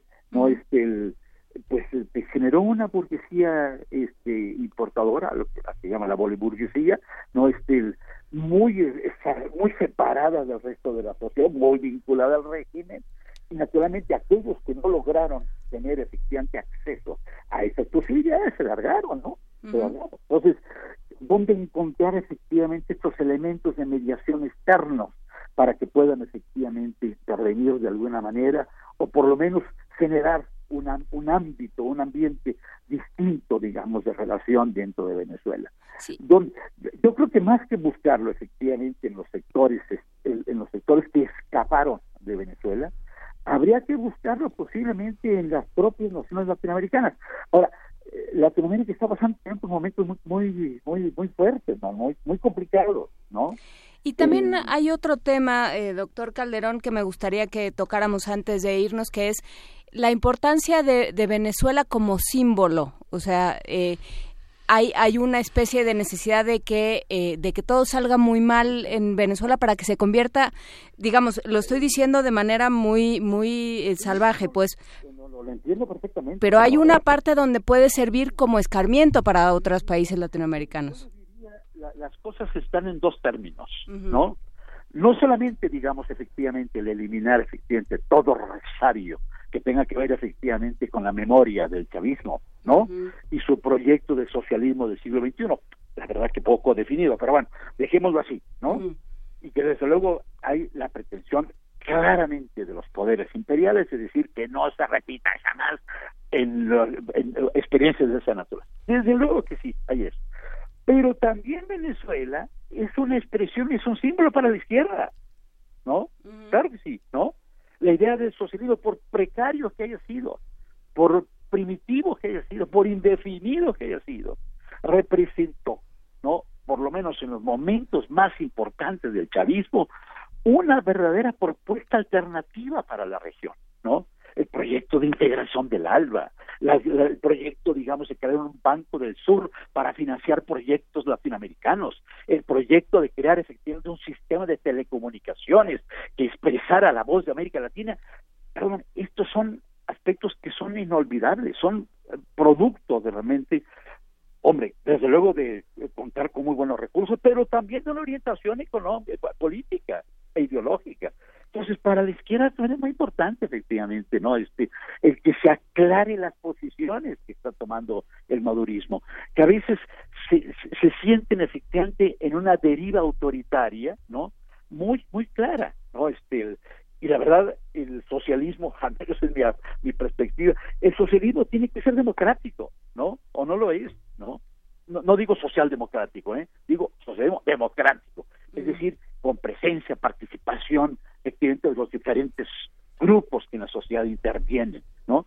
Entonces, esto es una es una apuesta, ¿no? Yo yo vamos, yo me haber participado con varios sectores efectivamente dentro de Venezuela que, están en un en un ámbito distinto al chavismo, pero que les preocupa definitivamente, ¿no? El que eh, esta deriva que pueda tener el madurismo, que desde luego pone también en cuestión la idea de poder construir el socialismo en otros países. ¿no? Entonces, no solamente están interesados los poderes imperiales efectivamente en borrar todo vestigio efectivamente no de opción o de alternativa socialista en América Latina, también los sectores de izquierda, los sectores socialistas de nuestro continente están interesados efectivamente en que un proyecto de esta naturaleza no caiga efectivamente en ese tipo de derivaciones, ¿no? Y la polarización tiene que ver también con la desigualdad, ¿no? Digamos, los jóvenes que no tienen nada y que se polarizan este también en un, en un, en un proceso que no es una visto de, tradicionalmente como una lucha de clases sino con una gran cantidad de resentimiento social pues, criminalizando a muchos jóvenes que no tienen vehículos ni partidistas ni de organizaciones civiles o sociales para establecer su manera de su, su protesta por el empleo por las libertades por todo esto no Sí, esta, esa es la polarización más reciente, digamos, una polarización derivada fundamentalmente del deterioro de las condiciones económicos sociales. Pero hay previamente una, una polarización de carácter ideológico político muy fuerte. ¿no? sobre todo por sobre, todo con el programa efectivamente chavista no que se va a enfatizar y sobre todo subrayar prácticamente a partir de 2002 no este el, eh, o sea es un es una población que viene desde antes. Pero esta de la que este, Miguel Ángel tú estás haciendo referencia eh, ya es yo creo que está más vinculada fundamentalmente a las condiciones de, de, deterioro económico social que fundamentalmente vienen acentuándose desde el 2013 no pues muchísimas gracias, José María Calderón, profesor investigador del Centro de Estudios Latinoamericanos de la Facultad de Ciencias Políticas y Sociales de la UNAM. Gracias por esta conversación y bueno, pues seguiremos eh, al tanto de lo que sucede en Venezuela y seguiremos conversando con usted si nos lo permite. Pues la verdad que este, yo creo que es un problema que nos atañe a todos los latinoamericanos. Venezuela es un país eh, que está muy cercano a nosotros, ha sido siempre efectivamente estoy pensando no solamente a sus grandes figuras de la época de independencia como Miranda, Simón Bolívar, Sucre, etcétera, no, sino que pues eh, ha sido siempre un país eh, con el que hemos México ha mantenido relaciones muy muy muy cercanas, muy estrechas, no, este y bueno, pues eh, creo que exige toda nuestra atención. Y a ustedes les agradezco muchísimo la invitación y su interés por este tema. Por supuesto, muchísimas gracias. Vamos a una pausa y regresamos. Primer movimiento. Hacemos comunidad.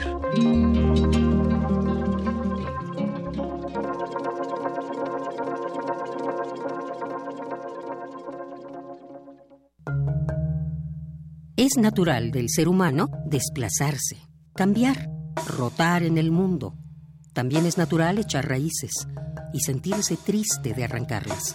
Comprendí mi fragilidad, mi efímera existencia. Un documental artístico, una denuncia con el cuerpo, un experimento teatral y dancístico. Radio UNAM te invita a reflexionar con el espectáculo Entre la bestia y un cielo repleto de estrellas, referencia a una civilización ausente, original de Edgar Quevedo todos los martes de Danza de Febrero a las 20 horas en la sala Julián Carrillo de Radio UNAM, Adolfo Prieto 133, Colonia del Valle, cerca del Metrobús Amores. La entrada es libre. El extraño personaje de mis sueños me pregunta, ¿has escuchado mis llamados? El desplazamiento es una necesidad que en la actualidad nos pone en peligro. Radio UNAM, experiencia sonora. En México, las elecciones no las hace el gobierno ni los partidos, las hacemos nosotros. Dudar del proceso electoral y de sus resultados es como dudar de nosotros mismos. Esta es mi credencial para votar. Me identifica, me involucra y es única. Tiene elementos de seguridad visibles e invisibles. Con la mayor cobertura del padrón electoral, 98 de cada 100 tenemos credencial para votar libremente. Estamos listos para decidir. INE.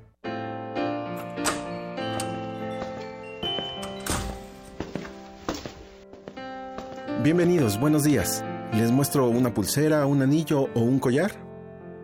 ¿Te gustan? Elige uno. ¿Para qué? Todos son iguales.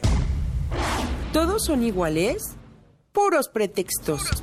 Este primero de julio no hay pretexto. Vota para elegir a las y los diputados locales e integrantes de los ayuntamientos. Bien, Instituto Electoral del Estado de México. Entonces, ¿qué? ¿Te vas a seguir haciendo? ¿Vas a seguir permitiendo que todos estos políticos mediocres y corruptos... Sí, eso. Sigan haciendo lo que se les da la gana con nuestras vidas. ¿Te vas a quedar cómodo en tu casa ese domingo tan importante? Mientras estos tipejos siguen violando una y otra vez tus derechos. De una vez te digo. Que yo no. Pásate a la izquierda. Todo México se está pasando a la izquierda. El PT te acompaña. El PT te empodera. El PT está de tu lado. Los labios más grandes, la cintura reducida, el cabello más claro, las medidas desmedidas. El precio de la belleza.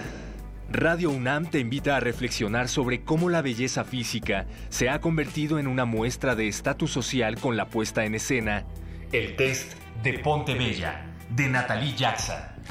Todos los lunes de Teatro de Febrero a las 20 horas en la sala Julián Carrillo de Radio UNAM. Adolfo Prieto 133, Colonia del Valle, cerca del Metrobús Amores. Entrada libre. Dicen que para ser feliz y exitosa hay que ser bella. Dicen. Radio UNAM. Experiencia sonora. Estaríamos mejor si cambiáramos nuestra forma de pensar. Estaríamos mejor si nos apoyáramos entre nosotros. Para poder crecer juntos. Estaríamos mejor si tuviéramos hambre de hacer, en lugar de tener hambre de poder. Estaríamos mejor si transformáramos a México. Estaríamos mejor si nos cuidáramos entre nosotros. En lugar de jugarnos sucio. Estaríamos mejor si el cambio lo hiciéramos juntos. Juntos, con ya sabes quién. Ponte del lado correcto de la historia. Partido Encuentro Social. Los que recibimos y contamos los votos somos nosotros, tus vecinos. No nos eligen ni el gobierno ni los partidos políticos. Nos eligen a través de dos sorteos, por mes de nacimiento y por apellido. Nosotros, entrenados por el INE, capacitamos a los funcionarios de casilla para recibir, registrar y contar tu voto. Así, tenemos la confianza de que en cada casilla se respete nuestra decisión. Juntos, hacemos lo que nos toca para garantizar unas elecciones libres. INE. Como presidente de casilla, yo recibo la documentación electoral. Entre todos instalamos la casilla y al cierre contamos los votos. Que se registran en actas que firmamos los ciudadanos, quienes somos la autoridad el día de las elecciones. Las boletas electorales tienen las más altas medidas de seguridad.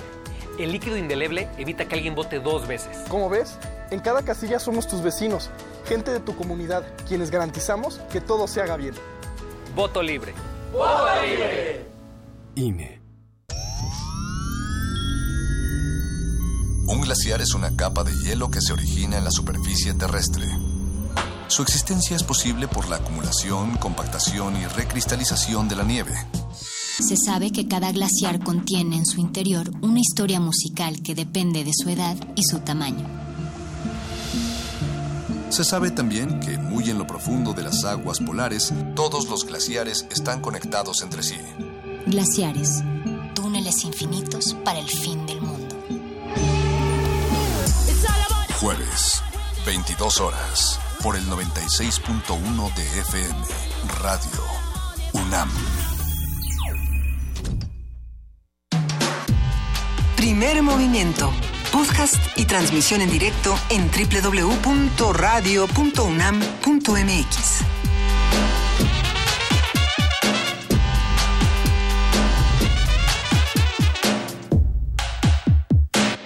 Y abrimos esta tercera hora de primer movimiento, el mundo desde la universidad, para saludar a todos los que hacen comunidad con nosotros. Gracias a todos los que nos escriben en arroba P Movimiento, en diagonal primer movimiento UNAM y a los que nos llaman al teléfono 55 36 43 39.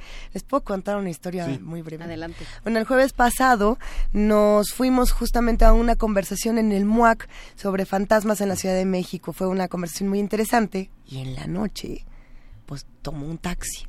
Ajá. ¿Y qué creen que pasó? Te saludó el taxista y te dijo que te Mm, oía. No, resulta que se me- no, no tenía yo todo el dinero para pagarle al taxi y me di cuenta cuando iba a la mitad y le dije, ¿sabe qué? Eh, ¿Lo voy a hacer famoso en la radio? No, no, le dije, bueno, a ver, eh, lo que pasa es que no sé cómo le vamos a hacer y había un tránsito insoportable y demás. Bueno, el punto es que todavía hay buenos seres humanos en este universo que de pronto dicen, vámonos con calma, no pasa nada, la voy a llevar por aquí, la voy a llevar por allá, vámonos para acá. Y quiero mandarle un saludo muy particular a este ser humano increíble llamado eh, Marco Antonio Márquez, porque además no, no se me olvida el nombre, y que nos quiere invitar a un evento, a ver si en un rato más se puede comunicar otra vez, porque es un evento de box y va a estar divertidísimo. Pues sí, le mandamos un gran abrazo, nos acaba de hablar hace un momento para decir justamente que nos está escuchando desde el taxi. Si viene con algún pasajero o pasajera, salúdenoslo también. Y bueno, muchos, muchos saludos más que tenemos. ¿A quién no le ha pasado? Que de pronto el taxista le salva Si la vida más que Si cualquiera. viene con un pasajero que cuando se baje, es descargue la aplicación de Radio UNAM para seguir escuchando. Ándale, Miguel Ángel. ¿No? Pues mira, hay dos cosas que nos pueden salvar la vida a veces. Una son los taxis y otra son la- los poemas, ¿no? Todo depende de dónde nos encontremos. Y cuando se trata de la filminería, por ejemplo, pues nos salvan las dos cosas. Porque el fin de semana, al parecer, estuvo bastante intenso, querida Juana Inés. Estuvo, sí, muy interesante. Yo estuve por ahí ayer con Luis Flores, que es uno de Ah. nuestros poetas eh, residentes aquí en, en Radio UNAM, parte, por supuesto, de Resistencia Modulada, de este proyecto de jóvenes, del cual hablaba hace un momento eh, muy bien Armando Casas y hablamos nosotros muy bien todo el tiempo. Eh, y bueno, pues sí, hubo poesía, hubo eh, un libro muy interesante preparado por el COLEF sobre, eh, sobre corrupción, sobre eh, diferentes temas, pos- eh, posibilidades frente a la corrupción que podemos hacer, que, eh, qué se está haciendo, qué está cambiando. En este país fue un- una serie de conversaciones interesantes, también un libro em, sobre una serie de reflexiones de alguien que trabajaba en una oficina sobre cómo odiaba trabajar en una oficina. Alejandro Josne. Ah. De, en una en una editorial que yo no conocía que se llama Libros Sampleados. Como yo ya sé qué es el sampleo, gracias a Luis Ay, gracias. No hablamos de eso, pero hablamos de muchísimas otras cosas. Y valió la Qué pena, maravilla. por supuesto. Recuerden que Parvadas de Papel regresa este próximo viernes. Van a estar, tú vas a estar la próxima semana, Luis. Me toca sábado y domingo, justamente. Estar Pues, bueno. Ahí va a estar, de 5 a 7 Parvadas de Papel, de viernes a domingo. Así que allá nos vemos y allá nos escuchamos y sigamos hablando de palabras que nos salvan la vida en poesía necesaria. Primer movimiento.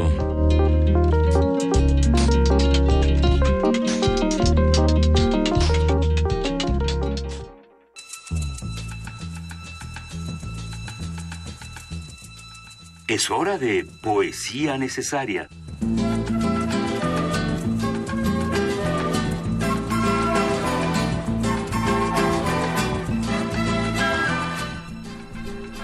Y esta mañana en Poesía Necesaria vamos a compartir un poema de Steve Richmond, un poco para acercarnos al, al movimiento de la Meat School, eh, como la escuela de la carne, por así decirlo, que era un movimiento estadounidense eh, que se relacionó mucho con los beats, que se relacionó mucho con Bukowski y que a lo que apela precisamente es a la escritura directa, a la escritura que no tiene rodeos, que no tiene eh, tantas metáforas, pero pues que trata justamente de transmitir un mensaje eh, rudo y en algunos momentos pues bastante bello.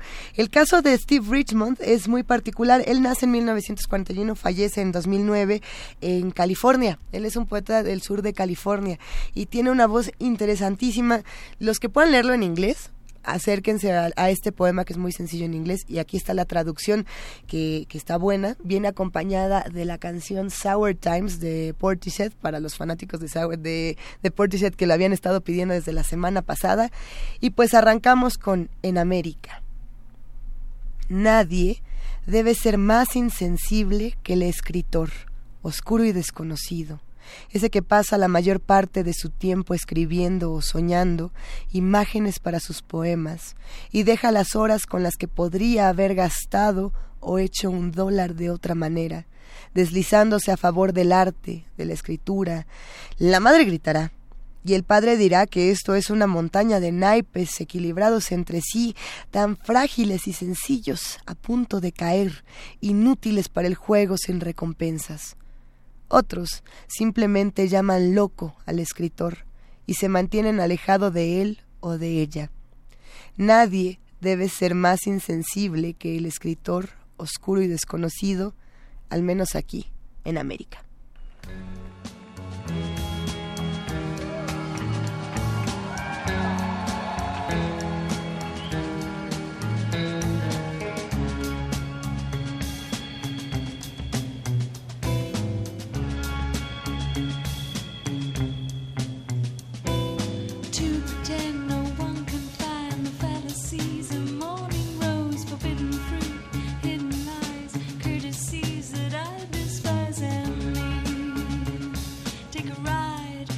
shall now.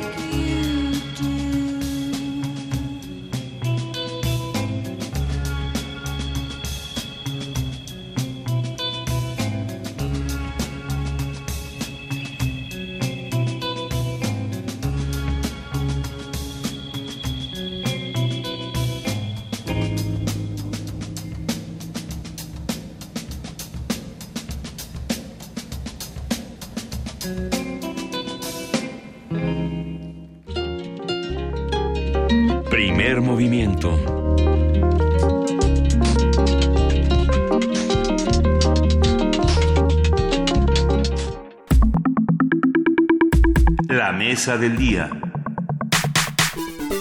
La Facultad de Economía, a través del Centro de Estudios China-México, CECHIMEX, realizó la semana pasada la cuarta edición de la Cátedra México-China Eugenio, Eugenio Anguiano Roj. Uno de los objetivos principales fue el de analizar la importancia que el país asiático tiene para México ante la situación por la renegociación del Tratado de Libre Comercio con América del Norte. Y bueno, para el Sechimex, China es la opción más fuerte para nuestro país, por lo que se debe comprender el tipo de relación que desea establecer con el gigante asiático en el marco de una estrategia geopolítica. La economía china creció 6.7% en el 2016, mientras que en el 2017 se expandió 6.9% debido a la fortaleza de sus exportaciones, las ventas minoristas y el mercado inmobiliario. Y a partir de las actividades de la Cátedra México-China Eugenio Anguiano Roch, hablaremos sobre el modelo económico de China, su estructura, desarrollo y posibilidades de crecimiento. Para ello nos acompaña el doctor Simón Levi Dava, él es, eh, él es justamente fundador de esta Cátedra México-China de la UNAM y especialista en economía y políticas públicas de China. Doctor Simón Levi, muy buenos días. Me da mucho gusto saludarlos. Muy buen día a todos ustedes y al auditorio que nos escucha. Gracias por el espacio. Muchísimas gracias por tomarnos la llamada. Es un tema muy interesante. A ver, ¿cómo llegamos justamente a la economía que tenemos en, en 2018, tanto para China como para nuestro país? Bueno, en principio hay que decir, eh, ayer eh, amanecimos domingo con una noticia muy importante. Eh, está habiendo una propuesta en la República Popular China, una reforma constitucional para eh, que Xi Jinping pueda seguir en, en el cargo de presidente de manera permanente. Es un tema que geopolíticamente va a impactar en, en prácticamente en todo el mundo, en los mercados internacionales y evidentemente en la propia geopolítica con el hemisferio occidental y sobre todo con América Latina, incluyendo a México. Acabamos de perder la comunicación con el doctor Simón Levy, como Fue ustedes Xi saben. Jinping que mandó a cortar la comunicación. Ah, no, sí, es, es muy interesante esto que, que mencionaba. Eh, Simón Levy justamente durante este fin de semana se anunció que se, se que hay esta propuesta de quitar los eh, los límites a los periodos presidenciales en China y que bueno pues eso ha despertado una serie de, de, reacciones a nivel internacional pero no es extraño eh, doctor Simón Levy ya está en la línea otra vez verdad Ya estamos por aquí. eh, justamente decíamos no no es extraña esta digamos no no nos nos extraña del todo esta medida del gobierno chino o esta medida anunciada del gobierno chino porque se, se mueve en otros parámetros distintos de cómo se mueve el resto de las democracias occidentales o Efectivamente. democracias occidentales si es posible llamarle o calificar la democracia como tal, ¿no? Pero, Ujú. pero bueno, regresando a responder la pregunta, ¿cómo está la economía china y la, y la mexicana? Hay que compartirle al auditorio que la economía china, por ejemplo, desde el año 2000 hasta el año 2007, 17, cuadruplicó su participación en la economía global. Esto es algo impresionante. Eh, la, la dependencia y, mejor dicho, la codependencia de varios países con el crecimiento eh, y la capacidad de compra de China ha crecido de manera impresionante. Del año 2000 al 2017, cuatro veces más. Eh, bueno, es importante mencionar también que nuestro país en este momento pasa por una enorme oportunidad, una enorme posibilidad de transformar el régimen político y sobre todo del modelo económico. ¿Cómo pasa la economía mexicana? Bueno, pues con un enorme endeudamiento, cerca del 48% del Producto Interno Bruto está comprometido a la deuda, eh, a la deuda nacional. Eh, es increíble la manera en cómo ha crecido el, endeudamiento público. Y bueno, eh, prácticamente ya vimos las, las noticias en donde el INEGI eh, reconoce ya una desaceleración de la economía de nuestro país durante 2017. Eh, yo por ahí pronostiqué hace un par de meses, en noviembre, eh, este, este tema.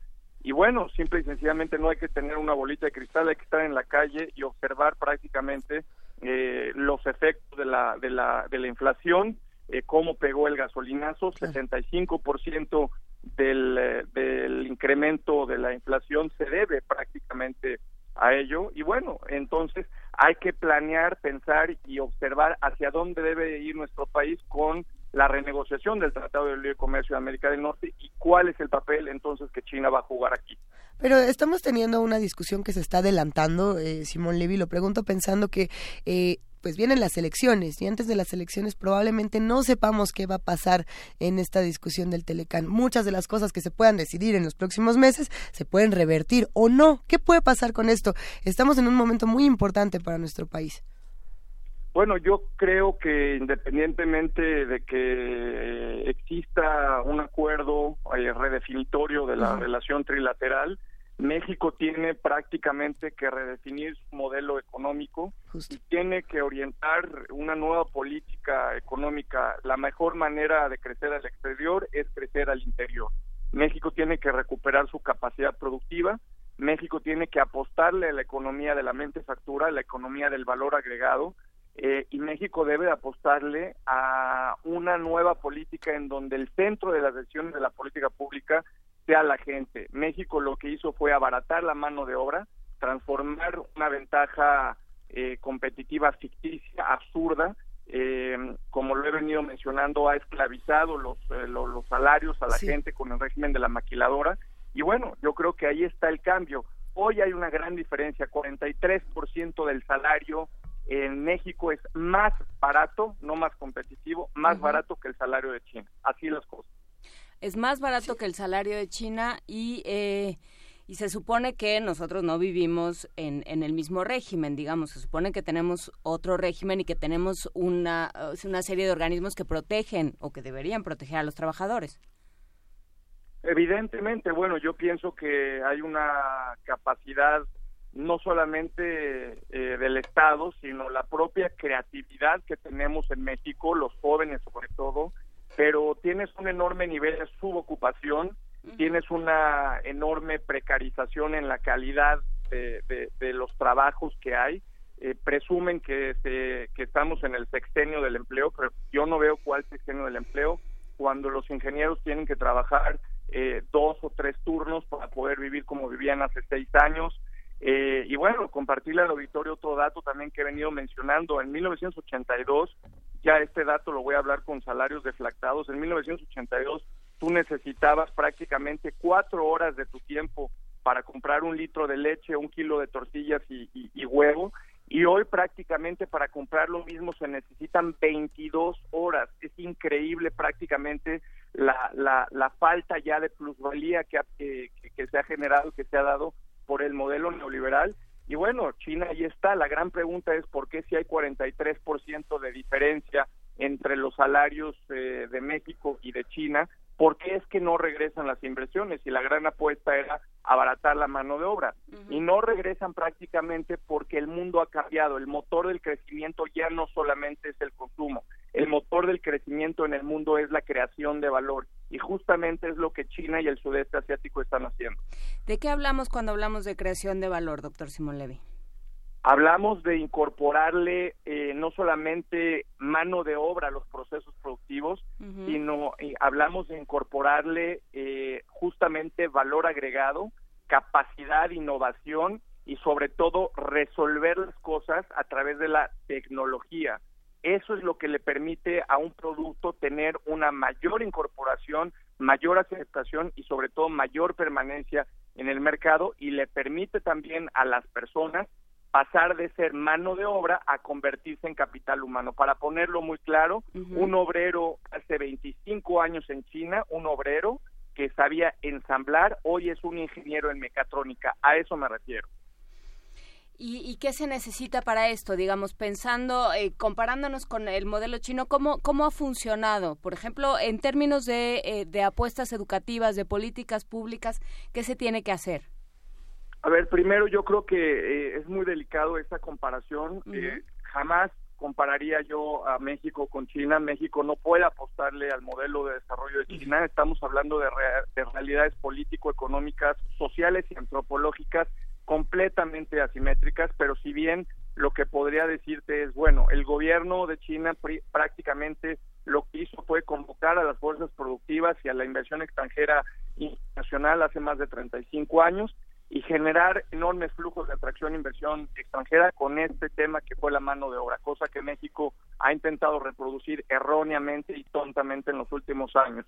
Eh, segundo, lo que hizo China fue, una vez que eh, generó grandes eh, stocks de capital de inversión extranjera, lo que hizo fue invertirle a la gente. Con esto estoy contestando la pregunta. Fue invertirle a la gente, apostar a que la gente se, eh, se, se convirtiera en capital humano, en un gran activo. Por eso China pudo sacar de la pobreza a más de 400 millones de personas. Y justamente, ¿cómo lo hizo? Bueno, pues invirtió en infraestructura para mejorar las ciudades, en transporte público, en eh, logística y evidentemente en la educación, una educación apostada a capacidades productivas, no una educación solamente a elementos teóricos, sino a producir justamente lo que el mercado estaba necesitando. Y hoy lo que China está haciendo es, una vez que ya amasó una cantidad muy importante de capital de inversión extranjera y que tiene no solamente mano de obra calificada, sino capital humano, ahora hace China dos cosas. La primera es salir a invertir, eh, eh, apuesta por inversión en el extranjero para poder generar mayores rendimientos que a lo que le permite la economía interior de China. Y segundo, bueno, pues generar evidentemente un eh, desahorro al promover el enorme consumo que está habiendo y apostarle ya al consumo interno. Esos son los modelos, ese es el modelo, esas son las estaciones, las estaciones económicas que China siguió. Y bueno, lo que México debe de hacer ahora es volverle a apostar a su modelo productivo. Eso es lo que verdaderamente nos va a permitir salir adelante. Y segundo, bueno, si tú ves el enorme endeudamiento que tenemos en nuestro país, como decía, casi 48% del Producto Interno Bruto, ese endeudamiento estuviera dirigido a la inversión productiva, la formación bruta de capital, ¿qué significa esto en castellano? Significa en poder hacer infraestructura, en buenas carreteras, en buenos puentes, en infraestructura en general. Si eso estuviéramos viendo y teniéndolo en nuestro país, bueno, nuestro país estuviera creciendo y la deuda estaría siendo una deuda que positivamente impulsaría la capacidad económica de nuestro país. Pero eso no ha sucedido. Eso no ha sucedido por diferentes eh, razones. Una es, sí, por supuesto, un modelo, pero otra también es corrupción, por ejemplo. Bueno, es evidentemente lo acabas de mencionar, eso es lo más claro. Vivimos en la era de los socavones, vivimos en la era de los elefantes blancos, por eso yo he insistido a través de mi último libro Crecer sin deuda, eh, que evita Porrúa, justamente lo que dices, eh, eh, el modelo de, de obra pública en nuestro país también es una consecuencia ya de esta corrupción tan grande que vivimos, eh, a sobreprecios, prácticamente las enormes privatizaciones, las concesiones, y por eso hablo de que este régimen económico ya es caduco y tenemos que pasar eh, justamente aprovechando la oportunidad política que vivimos en este en este año para transformar el régimen político y el modelo económico. Lo que sucede también con el modelo de desarrollo en China es que la capacitación que se, que se confunde a veces con un modelo educativo origina origina digamos una, una, una, una gran cantidad de enajenación en relación al trabajo que es un trabajo que la gente no hace de manera creativa cosa que no ha sido desarrollado en México el, intento de algunos gobiernos anteriores de crear un modelo educativo productivo exclusivamente dedicado al mercado de trabajo ha sido uno de los grandes fracasos digamos de, de una de las grandes críticas que ha recibido el Estado el gobierno mexicano por, por, por ese intento ¿no? ¿O qué Mira, piensas creo que eso? acabas de tocar el acabas de tocar el gusto saludarte acabas de tocar el cuide en el asunto. Cuál es la diferencia entre la educación y la capacitación porque se- eh, allí hay una gran trampa y un gran abismo. Y nada más compartir un dato por ejemplo eh, tú te toma de seis meses a ocho meses eh, crear un técnico eh, darle habilidades productivas. Y eso es parte de lo que de la gran tragedia de este famoso modelo educativo eh, hemos te- le hemos apostado prácticamente a mucho discurso pero poco a la inversión en capacitación técnica y eso es lo que China ha hecho justamente esa es una de las razones por las cuales China ha podido incorporar no solamente mano de obra sino creación de capital humano. Y eso es eh, una de las grandes asignaturas y los grandes pendientes que México debería estar haciendo la capacitación técnica. Apostarle por ejemplo una de las cosas que menciono allí es la, la, la educación a distancia centros de- tecnológicos de educación a distancia para que la gente en lugar de estar cuatro horas transportándose de un lado a otro en las ciudades pues utilice su tiempo y pueda aprender y, y capacitarse mejor Sin embargo, eh, el modelo también chino trae consigo una serie de sacrificios a libertades, a posibilidades democráticas, a libertad de expresión.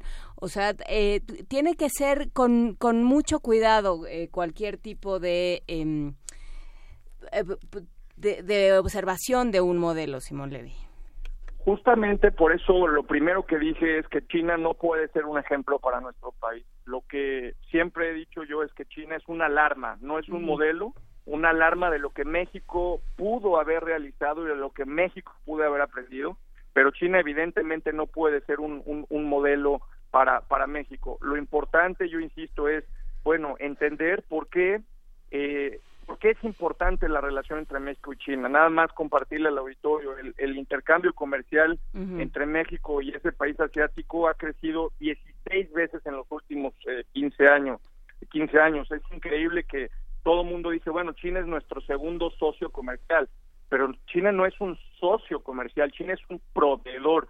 Seríamos socios si tuviéramos ganancias por lo menos simétricas, pero no lo hay. Entonces, eh, hay una hay un asunto en donde también lo he venido mencionando en que China es un asunto de seguridad nacional porque las distorsiones que le genera y que le va a generar al mercado mundial por el tema de la seguridad alimentaria, por la seguridad energética, son razones y situaciones que tenemos que poner atención y por eso eh, es que vengo mencionando que México tiene que construir una relación inteligente y esa es la razón, por ejemplo, de un esfuerzo que no es aislado como lo es la Cátedra México-China con el Centro de Estudios China-México de la UNAM. Le estamos apostando a crear más eh, jóvenes, más universitarios, más profesionistas conscientes de lo que significa el crecimiento de, de- de China. Y bueno, evidentemente hay un tema que hoy por hoy tiene que ser- tocarse. En México no se habla para nada.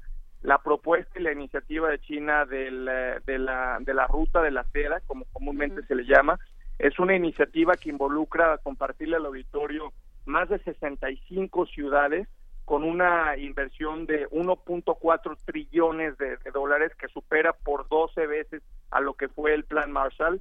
Es el proyecto de infraestructura, de desarrollo de infraestructura mundial más ambicioso hasta ahora en el siglo XXI. Y bueno, México le sigue moviendo el tema esquizofrénico, si hay TPP, no hay TPP, seguir discutiendo en el, en el asunto del Telecán. Eh, y bueno, yo creo que urge ya eh, el que llegue nuestro, nuestra oportunidad política para la transformación eh, de, de nuestro país y apostarle verdaderamente a una planeación estratégica a- en, los mercados internacionales. ¿Qué es lo que va a hacer México?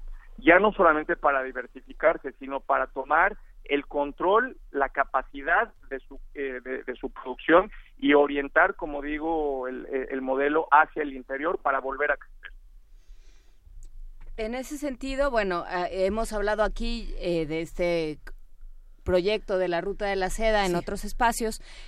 Y bueno, pasa también por porque México deje de ver hacia Estados Unidos, que ya además se vuelve una necesidad. Siempre fue importante que no fuera nuestro único socio o que no fuera el más eh, el, el primer socio comercial que tuviera México, pero ahora se vuelve una pues casi una estrategia de supervivencia dadas cómo están las, eh, planteadas las situaciones con Estados Unidos. ¿Y ¿Cómo cómo eh, plantear nuevos socios comerciales? Bueno, mira, primero hay que desmitificar algo, ¿no? Nos estamos, bueno, se están rasgando las vestiduras por, por la posibilidad de la terminación del Telecán, eh, pero quiero compartirle un dato a ustedes y, a- y al auditorio. De los, eh, del superávit comercial que tenemos con Estados Unidos, y digo superávit entre comillas, eh, hay que compararlo con el, los 67 mil millones de dólares de déficit que tenemos frente a China. Esto significa que de cada 10 dólares que nos manda Estados Unidos de superávit comercial, 5 dólares, 5 dólares se lo estamos regresando a China en el déficit comercial. Esto quiere decir que al menos para México, y estoy seguro que también para Estados Unidos, el gran enemigo y el gran, más que enemigo, el gran eh, ganón, el gran ganador del, del, Telecán ha sido China. Entonces, a mí me, me, me impacta la incapacidad de, de argumentación que tiene el gobierno mexicano para poder defender eh, eh, una posición estratégica frente al tratado eh, con la postura de México y me llama eh, poderosamente la, la atención que hay algo, otra realidad muy importante. Desde el inicio del Telecán, aproximadamente el 50% de los bienes que se importaron a México desde China se utilizan para ser exportados a Estados Unidos. Entonces, ¿esto qué significa? Que nos convertimos en una servidumbre de paso. Hemos visto solamente transitar, ensamblar, la industria maquiladora no ha evolucionado como debería de hacerlo. Y bueno, justamente para responder a la pregunta, dando estos antecedentes, eh, México tiene que apostarle no solamente a una diversificación, perdón que sea tan incisivo y tan repetitivo en este tema, pero justamente, ¿de qué te sirve diversificar? ¿De qué te sirve tener más de 43 tratados de libre comercio si no tienes oferta exportable y no tienes capacidad productiva? Para seguir exportando básicamente limones cuando nos regresan jugo de limón, o exportar naranjas y nos regresan jugo de naranja, o exportar petróleo y nos regresan gasolina, ese es el enorme fraude ese es el enorme, el enorme surrealismo económico en el que estamos viviendo. Ya México no puede apostarle a ser un modelo de comercialización. Estamos convertidos en una mera sucursal de la globalización en los, en, en- los flujos internacionales de la producción. Ahí está la tragedia y por eso la gente no tiene mejores trabajos. Los, los sueldos no se dan por decreto. Los sueldos se dan, la, la plusvalía en los salarios se da básicamente por la productividad, por aumentar el valor agregado y eso no ha sucedido en nuestro país. Entonces de nada va a servir tener más tratados si no le apostamos a nuestro modelo interno. Hay una característica también de las relaciones que México sostiene con las or- organizaciones empresariales extranjeras. Pienso en las relaciones culturales, que, por ejemplo, que México ha tenido con Alemania y una parte de una, de una, de una cultura alemana que intenta este, e- entregarse a través de la lengua, de las producciones culturales, de una, de una, de un sentido que le dé una, una, un sentido justamente a los trabajadores que comparten entre México y Alemania. Pasa lo mismo con Italia, pasa lo mismo con Inglaterra. Digamos que tenemos un Consejo Británico, un Instituto Dante, un Instituto Goethe, y pasa lo mismo con Francia. ¿Existirá eso con China? Eh, Ahora que la tenemos una cátedra, tenemos una cátedra eh, que, que, que, que él pone el pensamiento y la cultura como uno de los valores primordiales.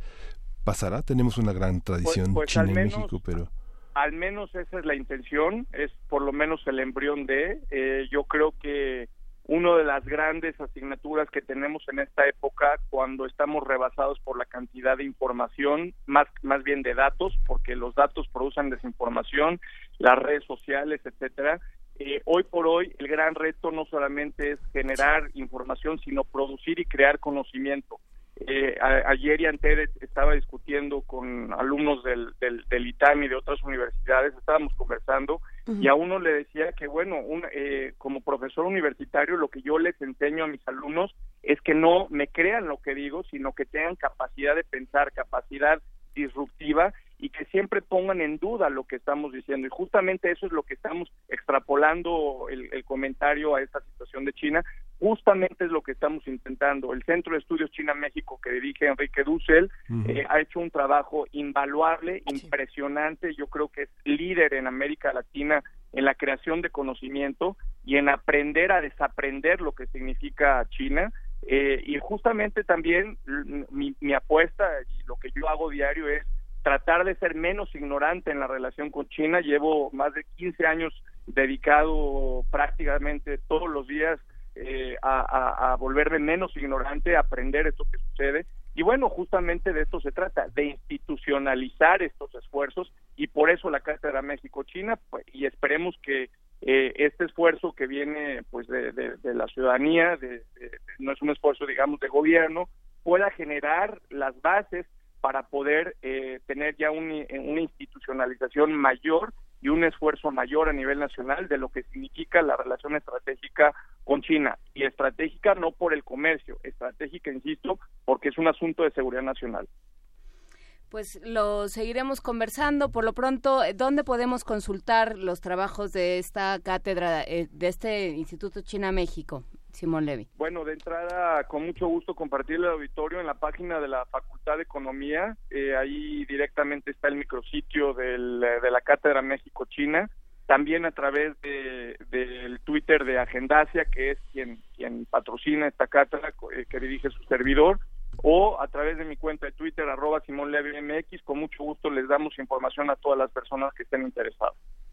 Pues eh, queda hecha la invitación y queda hecha la, la propuesta de esta cátedra. Muchísimas gracias, Simón Levy, por conversar con nosotros esta mañana. Igualmente, mucho gusto de saludarles y gracias por el espacio. Un abrazo, hasta luego. Nos vamos Hasta a ir con música. ¿Con qué nos vamos, Miguel Ángel? Con Hun Hur Tu. Es, eh, vamos a escuchar Masalik Ta.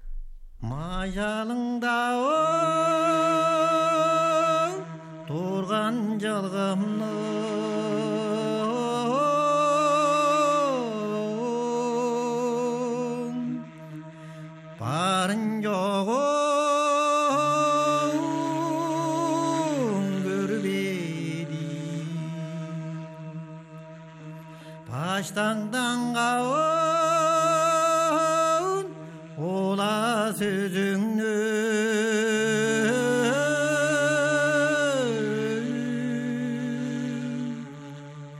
Baştan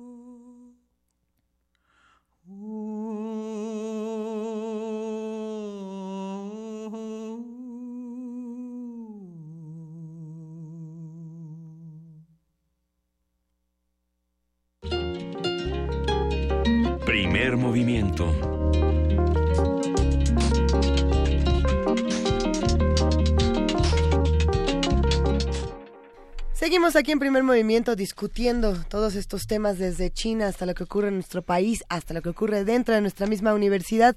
Eh, algunos mensajes de los que están haciendo comunidad con nosotros. Le queremos mandar un abrazo especial a Laura Bitt, esta escritora que nos ha enviado el libro Demonio del Mediodía.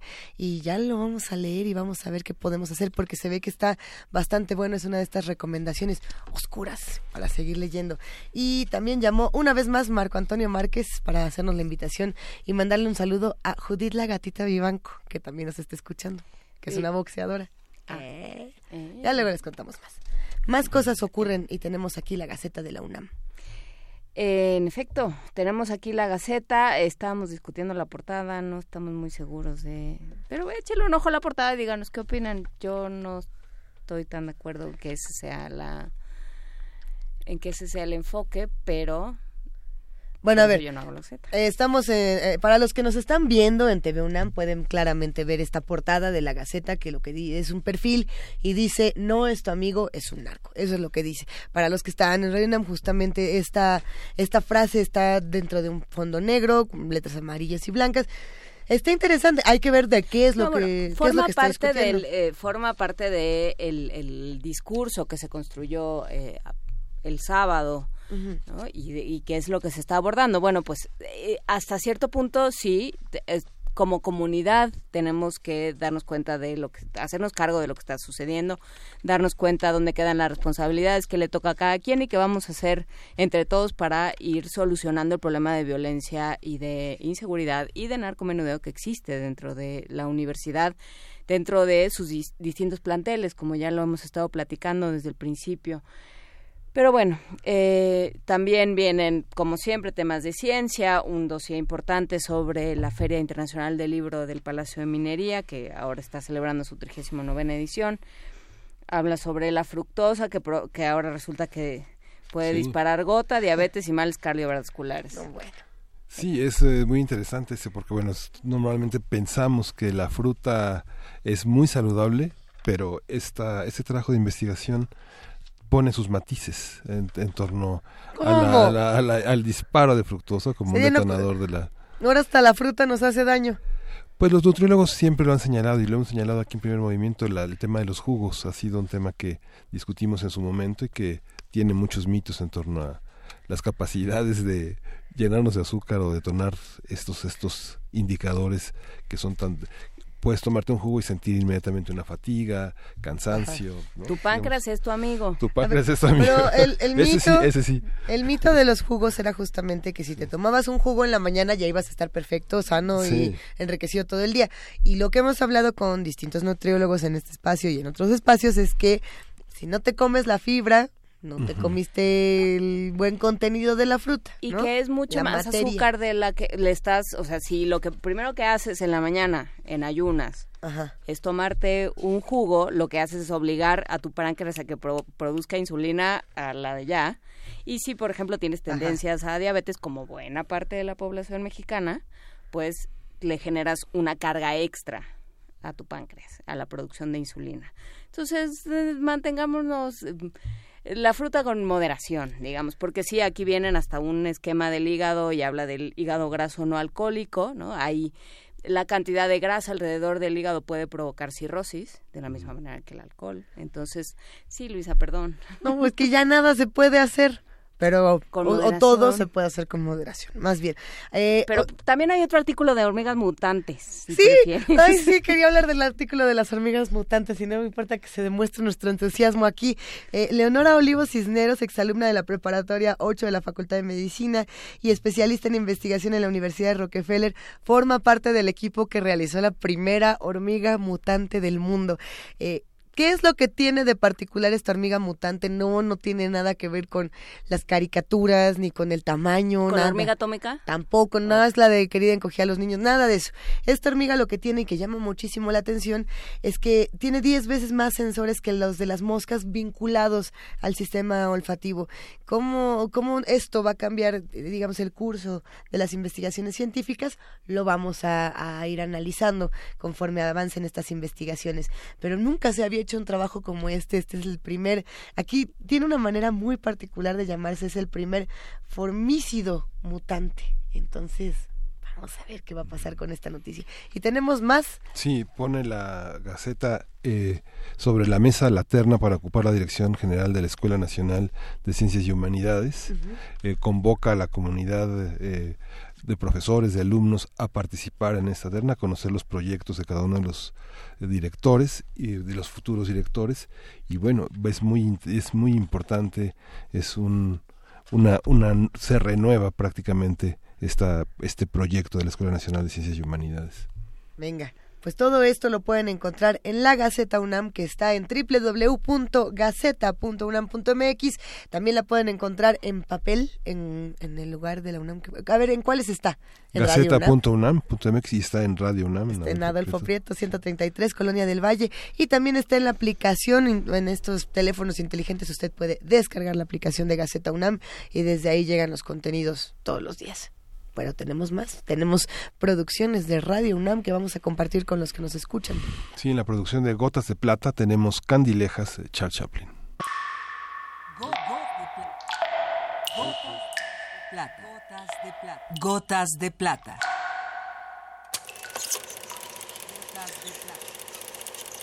El cine en dosis homeopáticas.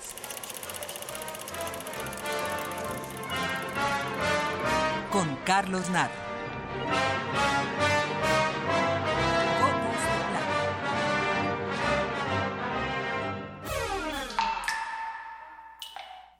The heart and the mind. What an enigma. Charles Chaplin fue uno de los creadores cinematográficos más completos. Escribía sus propios guiones, actuaba, dirigía, montaba sus películas. Y por si esto fuese poco, a la llegada del cine sonoro también componía la música. Where is she? I want to see her dance. Chaplin daba mucha importancia a los mensajes del sueño en su labor creativa. Muchas de sus grandes ideas le fueron sugeridas por un sueño. Así, en el buró junto a su cama, solía tener una pequeña grabadora en la que registraba sus sueños. Bring the, bring the couch into the wings. Una noche despertó y en su cabeza resonaba una música maravillosa, que tiempo después defendía como propia. Ambulance.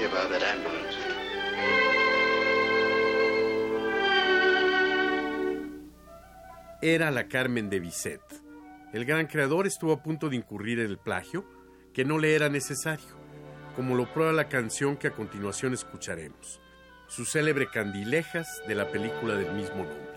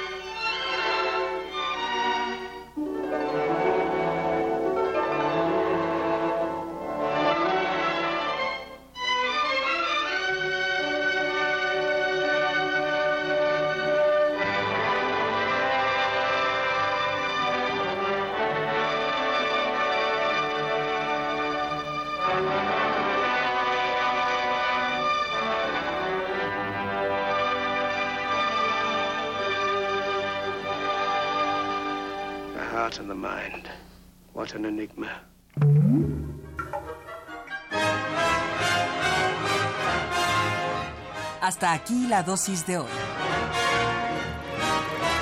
Gotas de plata. Gotas de plata. Primer movimiento.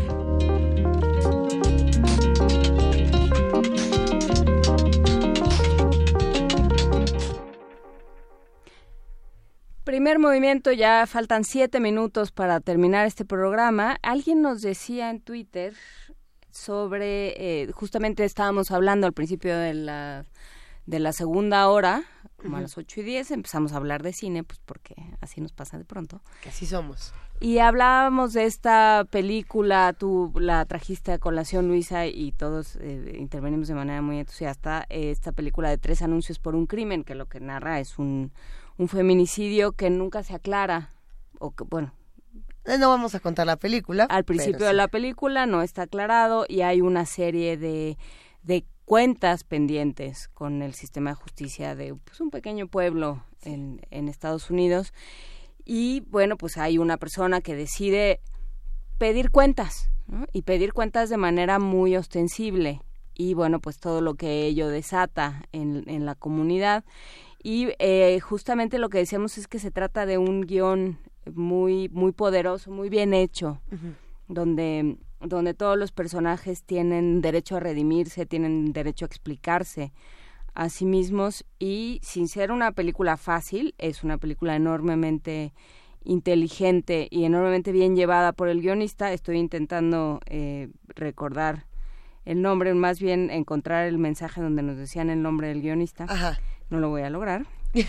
Pero este pero justamente es eso no como hay de pronto el guion y es algo que hemos hablado mucho Luisa el guion puede definir muchas cosas Sí, por supuesto. No, sin, sin historia no hay película. Juan ya lo encontré Martin Ma- Martin McDonagh gracias a Andrés Romero que nos escribió y nos lo dijo no olvidar al guionista el mismo es el mismo de la obra de teatro El hombre almohada misma que yo no conozco pero que si es del mismo suena bien Pues habrá que ver el hombre almohada y habrá que acercarnos al trabajo de los guionistas. Sí, nadie reconoce nunca el trabajo de los guionistas y siempre dicen que no son eh, materiales literarios, ¿no? La eterna discusión de si el guion cinematográfico es o no es literatura y te dicen que no, porque si no hay director no hay película, pero si no hay historia tampoco hay director, Pero señores. es que se nota cuando se cae el guion, ¿no? Se nota cuando ahorraron en, en el guionista o cuando le metieron mano tal cantidad de personas, eh, el director, el, eh, el que iba pasando por ahí, el- los actores, y entonces ya no queda nada. Es, es, un, es una discusión compleja porque uno puede estudiar lo- todas las películas que están, por ejemplo, nominadas a- al Oscar. Todo esto salió por las nominaciones y decir, a ver, ¿cuántas de estas mismas películas están nominadas para mejor guion y para mejor película? Y probablemente, probablemente la que esté nominada eh, en, estas, en estas dos categorías sea la que posiblemente gane, ¿no? Porque justamente es la que tiene la historia más poderosa. Habrá que verlo y hay quienes dicen que nunca nos tomemos en serio los premios Oscar, que nada más son para publicitar y para tener discusiones estériles, pero... Sí, ci- no, no necesariamente estériles, han salido temas interesantes. Desde luego este año se nota una, una posición política fuerte, ¿no? Alguien mencionaba en, en la timeline la película de Post, evidentemente hay un comentario. Es interesante, en, a mí en esa película me llama la atención qué pasa con la figura de las mujeres. Creo que esa sería la parte más novedosa. El resto de la historia Es buena. The Post Sí. habla justamente de esto, de, de las mujeres. En el caso de eh, tres anuncios para un crimen, se está hablando del tema de la justicia eh, y, de, y de los medios de comunicación. Hay otra por ahí que nadie está discutiendo tanto y que a mí me pareció fascinante, que se llama Get Out, algo así como huye y habla del tema de la discriminación visto desde el horror. Hacía muchos años que una película de horror no era nominada a, los premios Oscar y esta en particular sí se la recomiendo porque habla de racismo, habla de discriminación y de un racismo además oculto espeluznante. A mí de verdad y además te atacas de la risa, una cosa que, que que ahí es cuando te da más susto. a ver, ¿por qué me ¿Cómo estoy riendo de esto? Sí. ¿Por, qué, ¿Por qué nos tenemos que reír de estas cosas? Pues a veces no tenemos más que la risa como herramienta de defensa. Pero mientras todo eso sucede, de pronto aquí... ¡Ay! ¡Ay! ¡Vania Nuche! ¿Cómo Hola. estás, Vania? El ¿Cómo minuto están? mágico de Vania Nuche, ¿cómo estás? Hola, muy bien, muchas gracias. Muy contenta. Otra otra semana con ustedes, qué gusto. ¡Qué barbaridad! ¿Qué estás haciendo, Vania? Estoy aquí, vengo con la programación de Radio UNAM. Eso. Hoy a las 4 de la tarde no se pierdan Eureka y al terminar la retransmisión de Escuchar y Escucharnos, en 96.1 de FM, por supuesto, en la noche, resistencia modulada a las 8 y por el 860 de AM no se pierdan la Feria de los Libros hoy a las 2 de la tarde, a propósito de que está la Feria Internacional del Palacio de... No, Feria Internacional del Libro del Palacio de Minería. Bueno, yo dije de Guadalajara el otro día, ni te preocupes. Eh, es que estaba pensando en las... En las siglas. Ah, exacto. Eh, pero bueno, Escuchen eh, también Parvadas de Papel, pero esas son jueves, viernes, sábado y domingo. Hoy, por supuesto, la programación, la nueva programación de TV UNAM, de la que ya hablamos en nuestra nota del día. La- le- no se pierdan días feriados desde la Feria Internacional del Libro del Palacio de Minería a Y no se y pierdan media. también a Rivera Calderón en el metro, ¿no? Parece que eso va a suceder, Luisa. Sí, va a estar buenísimo. No Fernanda sabemos Rivera si en Calderón vivo o en desfalleciente, pero va a estar transmitiendo desde el metro. va a estar de- en zombie. Yo creo que Sí. va a llegar Oh, en zombie. Va de la Feria Internacional del Libro del Palacio de Minería, donde está el programa de la FIL, justamente. Días feriados. Hasta los con estudios Laura de García también. Hijo, va a estar muy divertido. ¿Cómo nos, la va- nos vamos a divertir? Oigan, que ya nos vamos, Vania. Pues ya ¿Cómo? me voy. Muy no buen te día vayas. Vania. Quédate con nosotros. Quédense con nosotros en Radio UNAM. Buen día. ¿Con qué nos despedimos? Buen Con- día, querida Vania. De Opa Tsupa, dos guitarras. Las dos guitarras. Gracias a todos los que hicieron posible Muchas esta gracias. transmisión de Primer Movimiento. Gracias a TV y a Radio UNAM. Querida jefa de información, Juana Inés de esa, gracias. Gracias, Miguel Ángel Quemain. Gracias. Gracias, Vania. Gracias a todos, nuestro equipo. Esto fue Primer Movimiento. El mundo desde la universidad.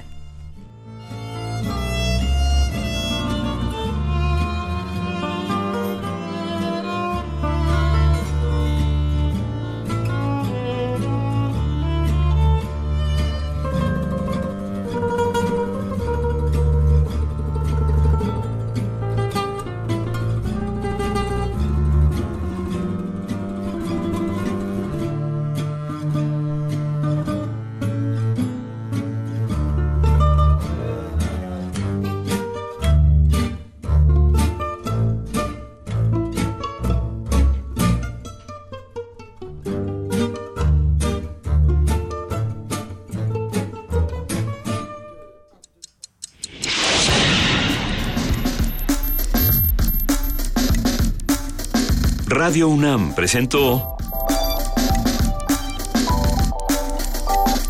Primer Movimiento. El mundo desde la universidad.